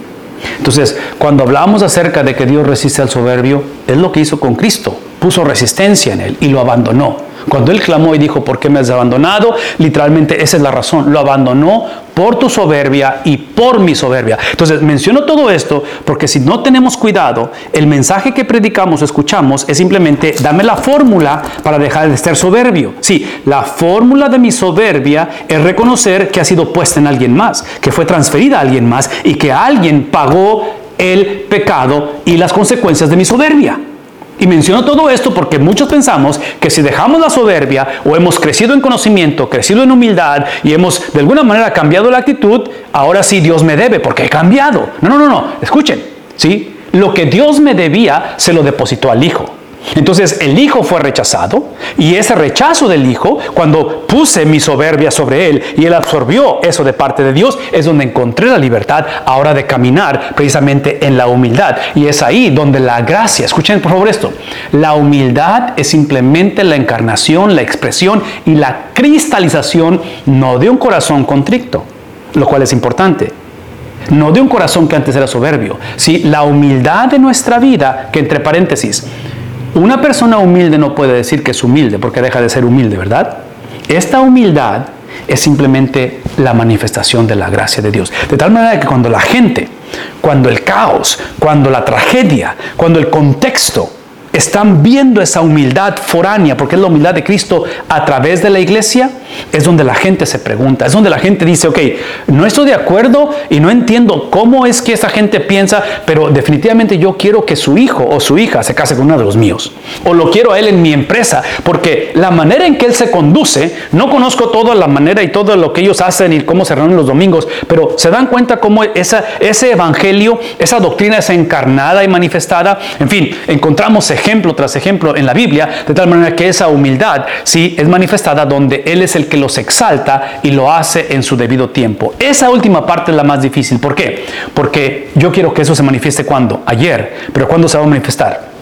Probablemente hasta el día postrero es el procesarlo inmediato a través de lo postrero, echando toda vuestra ansiedad sobre él, ¿no es cierto? Es lo que está diciendo, o sea, está instando a la iglesia donde ahora, ¿sí? Toda preocupación mental tiene que ser depositado o tiene que ser, vean esto, tiene que ser ah, otra vez transferido o intercambiado por la mente de Cristo. Entonces, no es la mejoría de mi mente, es la transferencia de mentes, donde mi mente, la cual típicamente vivo en ansiedad, donde dependo de lo que escucho, de lo que veo, de lo que siento, y obviamente crea esa presión, ¿sí? Eso lo estoy cambiando por la mente de Cristo. Por favor, escúchenme. ¿Cuál es la mente de Cristo? Esta es la mente de Cristo. Esta mente de Cristo, lo cual ha sido transferido a nosotros, porque recuerden que no solamente está la legalidad, que somos inocentes, la legalidad de que nunca hemos pecado y la legalidad de que hemos obedecido la Biblia, todo eso fue transferido a nosotros, pero solamente es activado por su Espíritu Santo en un contexto de comunidad para beneficiar a otros. Entonces, en este caso es Él diciendo, echen toda vuestra ansiedad de sobre Él. Y otra vez, es la preocupación mental literalmente depositada en la persona de Cristo y Él nos entrega su mente. De manera que porque Él tiene cuidado de vosotros. Esta cuestión de que tiene cuidado de vosotros está hablando de otra vez de su mente, su intercesión, la mente de Cristo, la intercesión de Cristo y su pastoreo. Él es el príncipe de los pastores. Y yo sé que ha habido confusión, ha habido decepción en ciertos pastores, ciertas situaciones, pero Él sigue siendo el príncipe de los pastores. Sed de espíritu sobrio Observen las características. Está pidiendo sobre, sobriedad, está pidiendo que seamos sobrios en este, en este caso, especialmente en la cuestión de espíritu, porque no estaban teniendo esa actitud correcta y por lo tanto dice que estemos alertas. Otra vez, la pregunta fue hace rato, ¿cómo podemos apoyar a los pastores? Aquí está hablando de una iglesia responsable. Una iglesia que asume, una iglesia que deja de depender, de depender de las circunstancias, de lo que me hicieron, de la frustración por no poder hacer lo que yo quiero hacer. ¿Sí? Es aquella que va a actuar con esta, con un espíritu sobrio. Entre paréntesis, adivinen, adivinen de quién es ese espíritu sobrio. Es el de Cristo, ¿no es cierto? Adivinen esta, esta, cuestión de mantenerse, de, estar alerta. Sí, es simplemente entender esto, que en cuestión de pensamiento estamos alertos, en cuestión de, en cuestión de ansiedad estamos listos para enfrentar la tentación. No solamente hablamos de estar espíritu sobrio, tener espíritu sobrio y estar alerta, pero esa es la razón, porque vuestro adversario, el diablo, no los suegros, tu adversario, el diablo, no el gobierno, tu adversario, el diablo, no el pastor. ¿Alguien está captando lo que estamos diciendo aquí? Porque aparentemente alguien sin espíritu sobrio y alguien que no está alerta, ve un tantito, va a ver al adversario, ¿a quién lo va a ver? Al hijo, a la nuera, al gobierno, al cáncer. No, hay un solo adversario. ¿Quién es el adversario? Es literalmente el diablo, el cual anda al acecho como león rugiente. Es un enemigo extremadamente poderoso y parte de su poder es cuando la iglesia no tiene espíritu sobrio o no se mantiene alerta y literalmente nos estamos como caníbales, estamos comiéndonos unos a otros, ¿no es cierto? Ese es el problema de la iglesia y ha sido a través de los años. Una de las maneras en que Dios juzga a su pueblo es precisamente entregándonos a nuestras pasiones, ¿no es cierto? Es, es, dejando que nuestra maldad se, se desenfrene, porque es lo que trágicamente hacemos muchas de las veces. Él anda al acecho como león rugiente buscando a quien devorar, que es el punto, de que el objetivo de él no es accidental, es intencional y es muerte y destrucción. Pero, otra vez, resistidle, ¿Cómo le resistimos? Una vez más, lo resistimos no con la mejor versión de nosotros, lo resistimos con el poder foráneo. Lo resistimos con el poder de alguien mal, de alguien más, ¿sí? Resistimos la maldad al maligno. De tal manera que, una vez más, esta es la manera en que resistimos. Resistimos cuando sufrimos, cuando padecemos, cuando enfrentamos los problemas, no hacia la victoria, pero lo hacemos desde su victoria. Entonces, el resistir al diablo, lo resistimos, asumimos responsabilidad, pero lo hacemos con el poder de alguien más. Y por eso es que vemos, recuerdan el espejo retrovisor y el parabrisas, lo hacemos desde la perspectiva de lo que sucedió, moviéndonos hacia adelante. Resistimos y resistimos de tal manera que tenemos que estar firmes ¿Y qué es el objeto de la firmeza? Es la fe. Entonces, es, la, es de entender que la fe es la habilidad de, de, la perseverancia de los santos basado en la fidelidad de Dios. La fidelidad de Dios es el Dios que escoge preservar. Entonces, nos mantenemos y nos mantenemos porque Él escogió preservarnos. ¿Verdad? Es, cuando la fe se traduce en fidelidad. Eso implica que el rendirnos no es opción. Entonces resistimos estando firmes. Resistimos no porque la situación va a cambiar. Resistimos simplemente no porque no vamos a ser afectados. ¿Recuerdan cuando Cristo habla acerca de las dos casas construidas en la arena y en la roca? El común denominador de la casa construida por el sabio y por el necio, arena y roca, es que ambas van a ser golpeados. Entonces, el resistir y el estar firmes no es la fórmula para evitar los acechos de Satanás. Es simplemente que vamos a estar firmes cuando somos golpeados. Porque, acuérdense de esto, vamos a ser golpeados. E, eso es inevitable. Estamos en un mundo gobernado por Génesis capítulo 3. El no hablar de ser golpeado sería el Evangelio de la prosperidad, lo cual no podemos seguir tolerando ese mensaje autodestructivo. Sabiendo que las mismas experiencias de sufrimiento se van cumpliendo en vuestros hermanos en todo el tiempo. ¡Wow! En palabras, eh, está sucediendo en el mundo entero, ¿no es cierto? Entonces, ¿por qué sucede? Una vez más, porque estamos en medio de las dos eras, el reino ya establecido, pero no consumado. Y es por eso que otra vez enseñamos, enfatizamos que la vocación de Cristo fue su sufrimiento. Literalmente, el venir a Cristo es entender que el Cristo de la Biblia es la piedra angular y hemos sido elegidos para eso, para reconocer que Cristo es la piedra angular. Eso nos hace piedras vivas, pero esta elección incluye el ser despreciado por los edificadores. Entonces, es el contraste de las dos caras de la misma moneda. Entonces, como cristianos, somos llamados a caminar y tenemos esa unión con Cristo, pero la unión con Cristo involucra ser despreciados por el mundo. No es más. Soy llamado, fui elegido, predestinado para ser unido con Cristo. Esa unidad con Cristo involucra padecimiento en este mundo. ¿Captamos eso? Porque muchos piensan, muchos han predicado que unirme con Cristo es para evitar los padecimientos de este mundo. Mm, mm, mm, Ese no es el Cristo de la Biblia. El Cristo de la Biblia es aquel que literalmente vino a este mundo, escuchen lo que voy a decir, vino a este mundo a sufrir y literalmente a usar la maldad Ok, me queda un poquito tiempo, Pastor Miranda. Por favor, escúchenme, escúchenme, escúchenme, escúchenme, escúchenme, escúchenme, escúchenme. La maldad en este mundo es gobernada y controlada por Dios. ¿Estamos conscientes de ello? Eso no implica que yo entiendo qué es la maldad y por qué sucede. Eso no implica que yo entiendo el sufrimiento de las personas y lejos estoy yo de minimizar lo que le pasa a la gente. Por favor, escuchen lo que voy a decir. El ejemplo para mí más claro, hasta cierta manera, es Job. Porque en Job lo que encontramos encontramos la conversación al principio de la historia. ¿Recuerdan la conversación donde Dios le permite y se lo puedes tocar? Que es el punto. Veamos tantito. La historia de Job. Vemos la trayectoria sufrimiento extremo, incontenible, eh, eh, no te lo puedes imaginar. Pero ¿saben cómo termina la historia? La historia es que Dios suelta la cuerda al diablo para que haga y pruebe a Job. Y esa misma cuerda que le suelta Dios a Satanás es la misma cuerda que Satanás usa para ahorcarse a sí mismo. ¿Por qué? Porque al final de la conversación, Job es restaurado. Su sufrimiento se convierte en el vehículo para conocer el corazón de Dios y simplemente bastarse en la gracia de Dios. Porque ¿qué es lo que obtiene Job al final? Lo que obtiene Job al final es Dios. Obtiene a Dios. Entonces yo estoy convencido. Y otra vez, lejos estoy yo de conocer el sufrimiento o de pensar que he sufrido como Job o como la iglesia perseguida. Pero yo estoy convencido que las calamidades de este mundo no solamente son gobernadas por Dios, pero el sufrimiento en este mundo es el mismo sufrimiento que Dios va a usar para beneficiar a su iglesia y poder ver la ver la limitación de Satanás en medio de las cosas que están sucediendo. ¿Tiene sentido lo que espero que tenga sentido y que no esté confundiendo absolutamente a nadie? Y después de que haya sufrido un poco de tiempo, wow. Un poco de tiempo, no se siente como es un poco de tiempo, pero adivinen qué, procesamos lo inmediato a través de qué cosa? A través de lo postrero. Después de eso, el Dios de toda gracia una vez más, la gracia la procesamos a través de que es voluntaria y literalmente que el Dios de la Biblia nos permite, ok, ven tantito.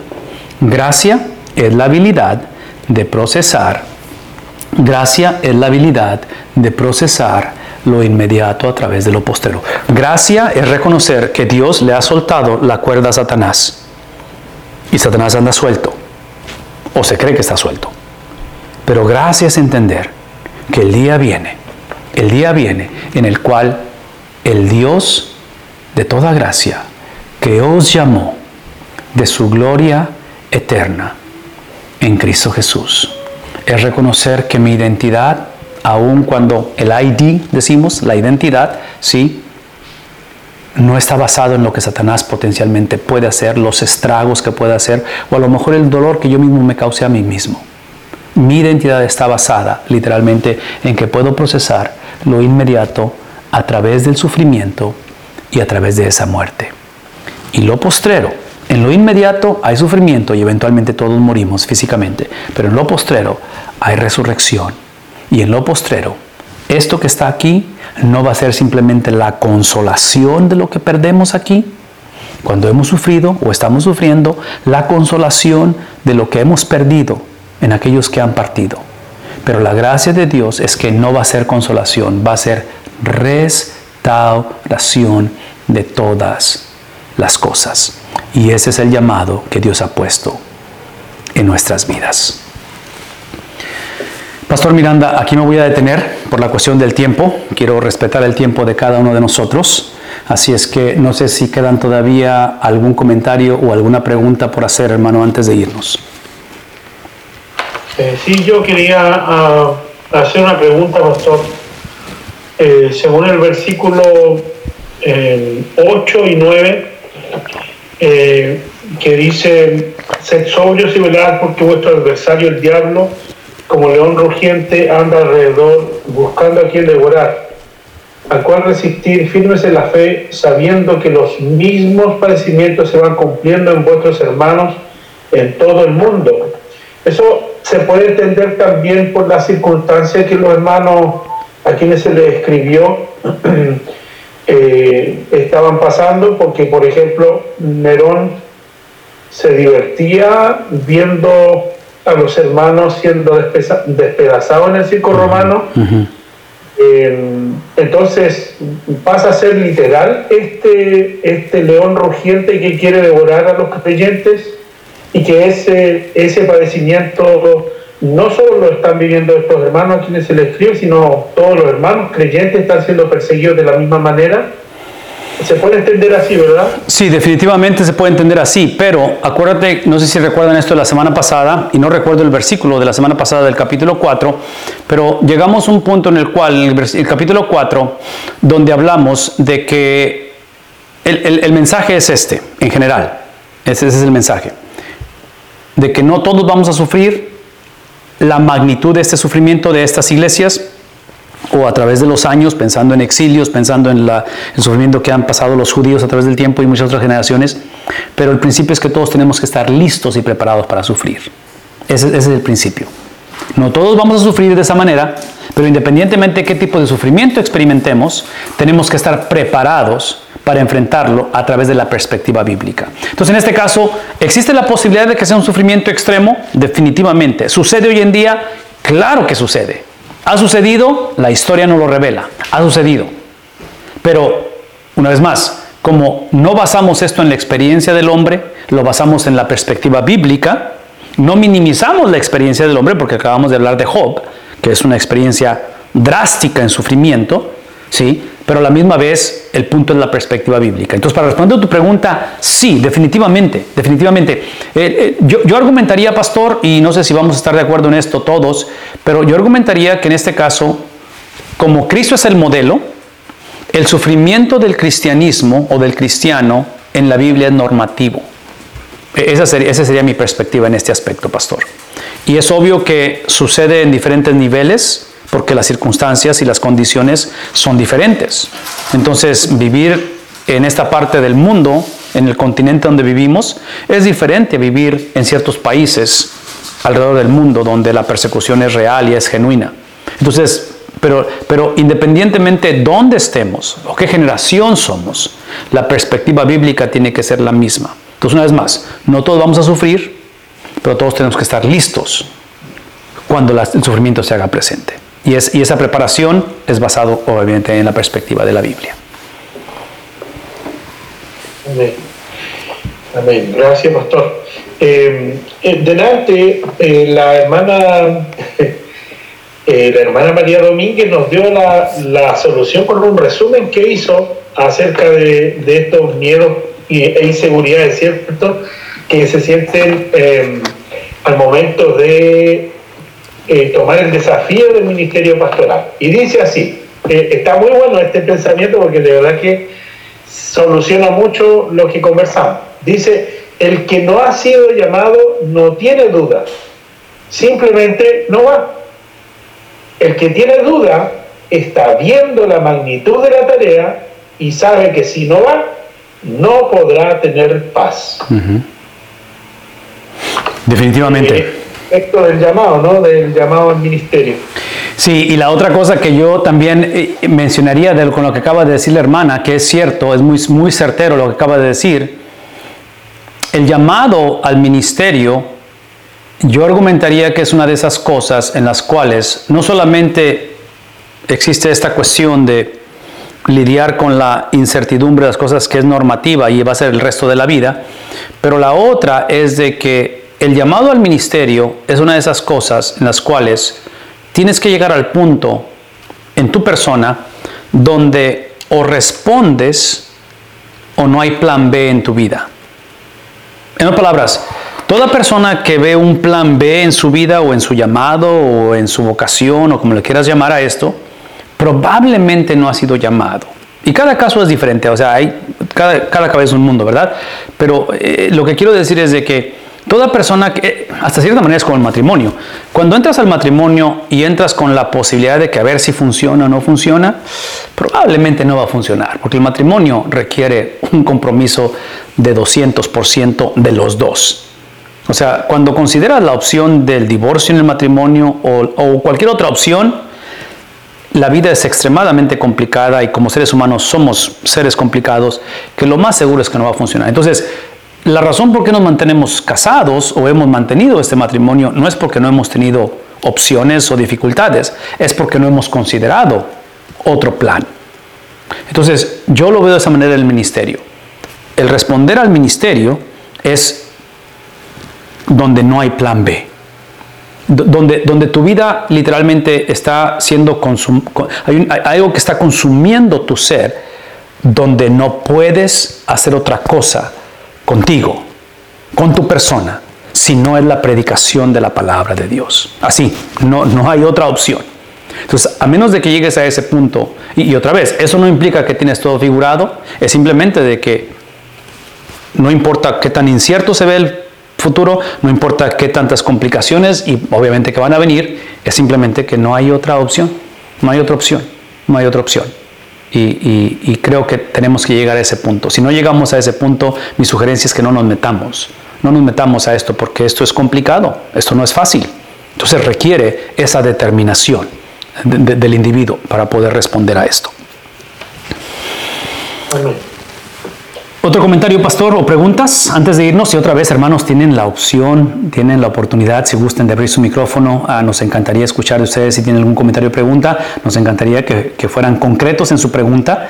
Ah, si acaso tienen una, para poder usar nuestro tiempo, porque ya estamos concluyendo, pero esperamos que de alguna manera esto pueda, pudo haber ayudado y pudo refrescar un poco acerca de estas doctrinas.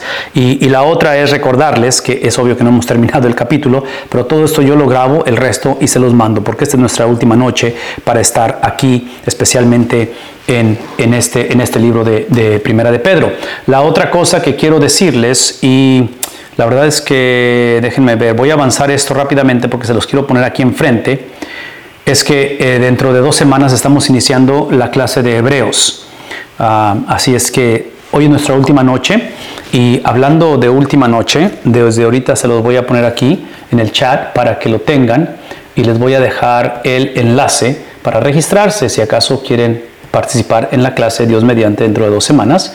Aquí se los dejo en el chat y se lo lleven con ustedes. Como quiera se los voy a mandar por correo electrónico también, uh, pero ahí está, ahí está el enlace para que se puedan registrar. Dios mediante, iniciamos esto uh, hasta el 6 de junio, Dios mediante, que es cuando estamos iniciando uh, la clase de Hebreos. Pero esta es nuestra última noche para estar aquí con respecto a Primera de Pedro. Así es que no hay más comentarios, Pastor Miranda. Estamos terminando ya. Al Pastor Jorge Tapia, no sé si ya se fue el Pastor Jorge Tapia, pero... Sí, hermano, este, ¿algún comentario o pregunta antes de irnos? No, está muy bien el, el tema.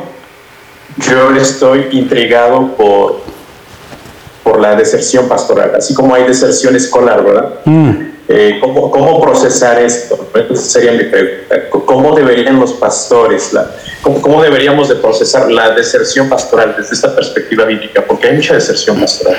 Definitivamente lo hay, definitivamente lo hay. Y, por eso dije al principio, o cuando tocamos este tema hace rato, que no, y, yo sé que la pregunta al principio o de las primeras preguntas tuvo que ver con la cuestión de cómo apoyar a los pastores y sobre todo cuando su tiempo es dividido en ministerios vocacionales, cosas por el estilo. Uh, pero tienes razón, tienes razón, uh, es, un, es, un, es una situación bastante seria. No veo yo el mejoramiento en ese aspecto. Ahora, ese sería un comentario nada más, pastor. No, no, no, no, no, no afirmo tener respuestas a este tipo de preguntas, pero eh, obviamente tengo opiniones y no, no sé si mi opinión es la respuesta a esta situación. Pero ¿será posible regresando a la perspectiva bíblica, que el Señor está en control de las cosas, que esta situación que estamos viendo en el pastoral a nivel de iglesias no está, no está tomando a Dios por sorpresa, pero será posible que esta situación que estamos viviendo, hasta cierta manera, es para que como pastores, como iglesias, regresemos el ministerio a la iglesia de que potencialmente hemos creado o perpetuado esa mentalidad donde el ministerio le pertenece a los expertos, a los especialistas, a los que se nos paga por hacer esto, en lugar de equipar a los santos para el ministerio de la obra. Y, menciono esto porque será posible, no lo sé, y otra vez, estoy simplemente haciendo comentarios, ¿verdad? Tenemos la oportunidad de compartir lo que pensamos. Será posible que a lo mejor el futuro de la iglesia, y cuando digo futuro estoy hablando de futuro inmediato, no futuro allá los nietos o los bisnietos, es de que a lo mejor el pastorado va a ser ejercido a través de ministerios vocacionales, a través de profesionistas, que a lo mejor no van a seguir la trayectoria tradicional de cómo muchos respondimos al ministerio y, entre paréntesis, y otra vez, son pensamientos. La educación teológica necesita regresar a la iglesia también. No que los seminarios no deban de, estar o que eventualmente van a desaparecer. No, pero a lo mejor es ambos a lo mejor es ambos, porque trágicamente en los seminarios es donde hemos, hasta cierta manera, creado los contextos para conocer la Biblia a profundidad o adentrarnos otra vez en especialidades y hemos, hasta cierta manera, creado o propiciado que la iglesia se convierta en la exposición de la Biblia, de la palabra, de una manera muy somera, porque tenemos que ser amigables a los que no conocen de Cristo y no podemos saturar a la gente con doctrina, porque la doctrina divide, la doctrina es aburrida, que es lo que mucha gente ha argumentado y va a argumentar, y hemos creado una generación de analfabetismo en cuestión de la doctrina, que lo vemos reflejado en donde estamos hoy en día. Entonces, otra vez ese contraste, ese balance, no, no, no, no sé si es parte de la conversación, pero es, es el empoderar a la iglesia, a lo que dijimos hace rato, donde la iglesia asuma su responsabilidad ante el Señor, de caminar en similitud a Cristo, de conocer la palabra de Dios en lugar de conocer lo que otros dicen de la palabra de Dios, el libro nuevo que sale, el podcast o la transmisión nueva y todo eso. Y gracias a Dios por aquellos que están creando todo eso y que son instrumentos en el reino de Dios, necesitamos. Pero hemos creado una codependencia donde ahora mi doctrina y mis, mis idiosincrasias y mi perspectiva es la perspectiva de alguien más, no necesariamente la de la Biblia, porque es lo que me está influyendo. Entonces, no sé si esto, pastor, en algún momento nos permita ver el despertamiento de, de estas cosas. Y eso nada más es un, es un, es un, es un comentario. No sé cómo veas tú esto, Pastor Tapia. Oh, excelente, excelente respuesta. Excelente respuesta, porque también tenemos otro problema que es el de cómo, cómo el pastor rompe las resistencias, ¿no? Eh, este capítulo a mí me, llama mucho la atención, me gustó cómo lo expusiste, pero el pastor tiene que enfrentarse a muchas resistencias por parte de la iglesia y también eh, pues se siente a veces impotente de incorporar las cosas, ¿no? Entonces, por un lado resistencia y por otro lado, ¿cómo incorporo? Y bueno, y esto todo, todos sabemos que son decisiones de negocios, ¿no? Entonces ahí es, eh, hay otra vía, te pregunto, ¿hay otra vía para romper esas resistencias y para incorporar esto que tú acabas de mencionar? Yo digo que sí, yo digo que sí, porque la primera pregunta que yo me haría antes de hablar de otra vía, yo diría, evaluemos qué vía nos llevó a esto. Porque algo propició donde estamos ahora que no está funcionando o que está creando obstáculos innecesarios dentro, dentro de la función de la iglesia, que está desanimando a los pastores o que está llevándolos a simplemente decir al pastor, esto no es para mí, o sea, no, no, no, para pasarme el resto de la vida batallando con gente que ni siquiera sabe por qué están peleándose. O sea, entonces, y estamos generalizando, ¿verdad? No, no siempre es así. Pero en este caso, evaluemos por qué llegamos a este punto. Y si me preguntas a mí qué es lo que propició donde estamos hoy en día, uno de los factores que yo argumentaría que lo veo a través de la Biblia, históricamente hablando, Antiguo y Nuevo Testamento, que por eso tenemos estas epístolas, es precisamente la falta de autoridad apostólica, falta de ver la palabra del Señor como la regla y la norma. Y menciono esto porque, otra vez, como iglesias o como denominación, potencialmente decimos que somos la gente del libro, pero somos la gente de la versión del libro que me conviene. Entonces, en este caso tenemos que regresar otra vez a la importancia, a la centralidad del Evangelio de Jesucristo, porque yo pienso que es lo que, la ausencia de ese Evangelio de la predicación de la palabra de Dios es lo que nos orilló a esto. Número uno. Número dos, y aquí es donde regreso a lo que dije hace rato, cuando hablamos acerca de ¿Qué podemos hacer para apoyar a nuestros pastores? Es preguntarnos si nuestra congregación, si, si la autonomía de la iglesia expresada en su gobierno, en su gobierno congregacional o cualquiera que sea el gobierno, si esa autonomía es una autonomía o es una, es una estructura que permite que la centralidad de la palabra de Dios expuesta por personas calificadas está fluyendo. E-, esa sería parte de mi pregunta. Ahora, aquí regreso a la importancia como inició el capítulo. Habló de ancianos, habló de que él como anciano y ancianos.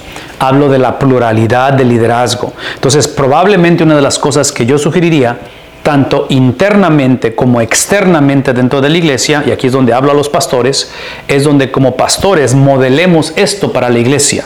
¿De qué manera? Una, es de que lideremos la iglesia con un grupo de líderes, no la lideremos solos. Esa sería mi primera, mi primera cosa. Dejemos de liderar la iglesia solos, donde nos convertimos y nos ponemos o nos posicionamos, o la iglesia nos posiciona en un pedestal donde somos los expertos o los cercanos a la presencia de Dios. Número uno. Número dos, parte de, esa, de ese liderazgo en pluralidad, de alguna manera, es buscar el consejo y la relación con otros pastores y otras iglesias, donde podamos caminar juntos. Entonces aquí es donde apreciamos la relación denominacional, siempre y cuando sea una relación saludable, sea una relación que enfatiza esto que estamos hablando en lugar de otras cosas que otra vez en un momento dado se convierten en distracción o en desánimo.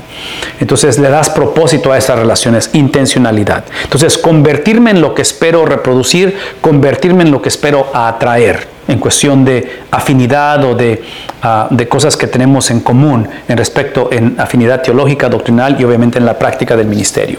Porque nos está, nos está destruyendo mucho, pastor, otra vez el cristianismo individualizado, autónomo, que traduce en pastorados, que trágicamente nadie les puede decir nada, nadie me puede decir nada, nadie me va a instruir entonces, aquí es donde entran los seminarios. Los seminarios se convierten en el vehículo donde el pastor o el futuro pastor está siendo moldeado, moldeado donde conforme predico a la iglesia, educo a la iglesia, disipulo a la iglesia, el discipulado y mi predicación y mi enseñanza está llevándose simultáneamente en cómo a mí me están discipulando, me están enseñando, me están moldeando y eso se convierte en un estilo de vida. El resto de la vida vivo de esta manera. Aunque ya fui al seminario o estoy en el seminario o estoy pensando en el seminario, ¿sí? mantengo mi vida como si fuera un seminarista el resto de mis días. Entonces mi predicación constantemente está reflejando mi entendimiento de la palabra de Dios y mi entendimiento basado en el entendimiento de otros. Cuando, cuando la predicación se convierte o suena monótona, Típicamente es porque el pastor llegó a ese tope como líder, donde no está aprendiendo de nadie, donde ha llegado a la soberbia potencialmente o donde simplemente hemos llegado a la pereza, porque es obvio que esto requiere mucho trabajo. Esto no sucede por accidente. Es un esfuerzo constante, es una disciplina, es un estilo de vida en el cual inviertes constantemente en esto. Y no inviertes porque tienes que invertir, inviertes porque puedes invertir, porque entiendes la magnitud de la responsabilidad, pero especialmente por tu pasión que tienes por la palabra de Dios. Entonces constantemente estás buscando ser alimentado, constantemente ser moldeado. Y, lo haces obviamente con la humildad necesaria, donde otra vez necesitamos reconocer que no tenemos esto figurado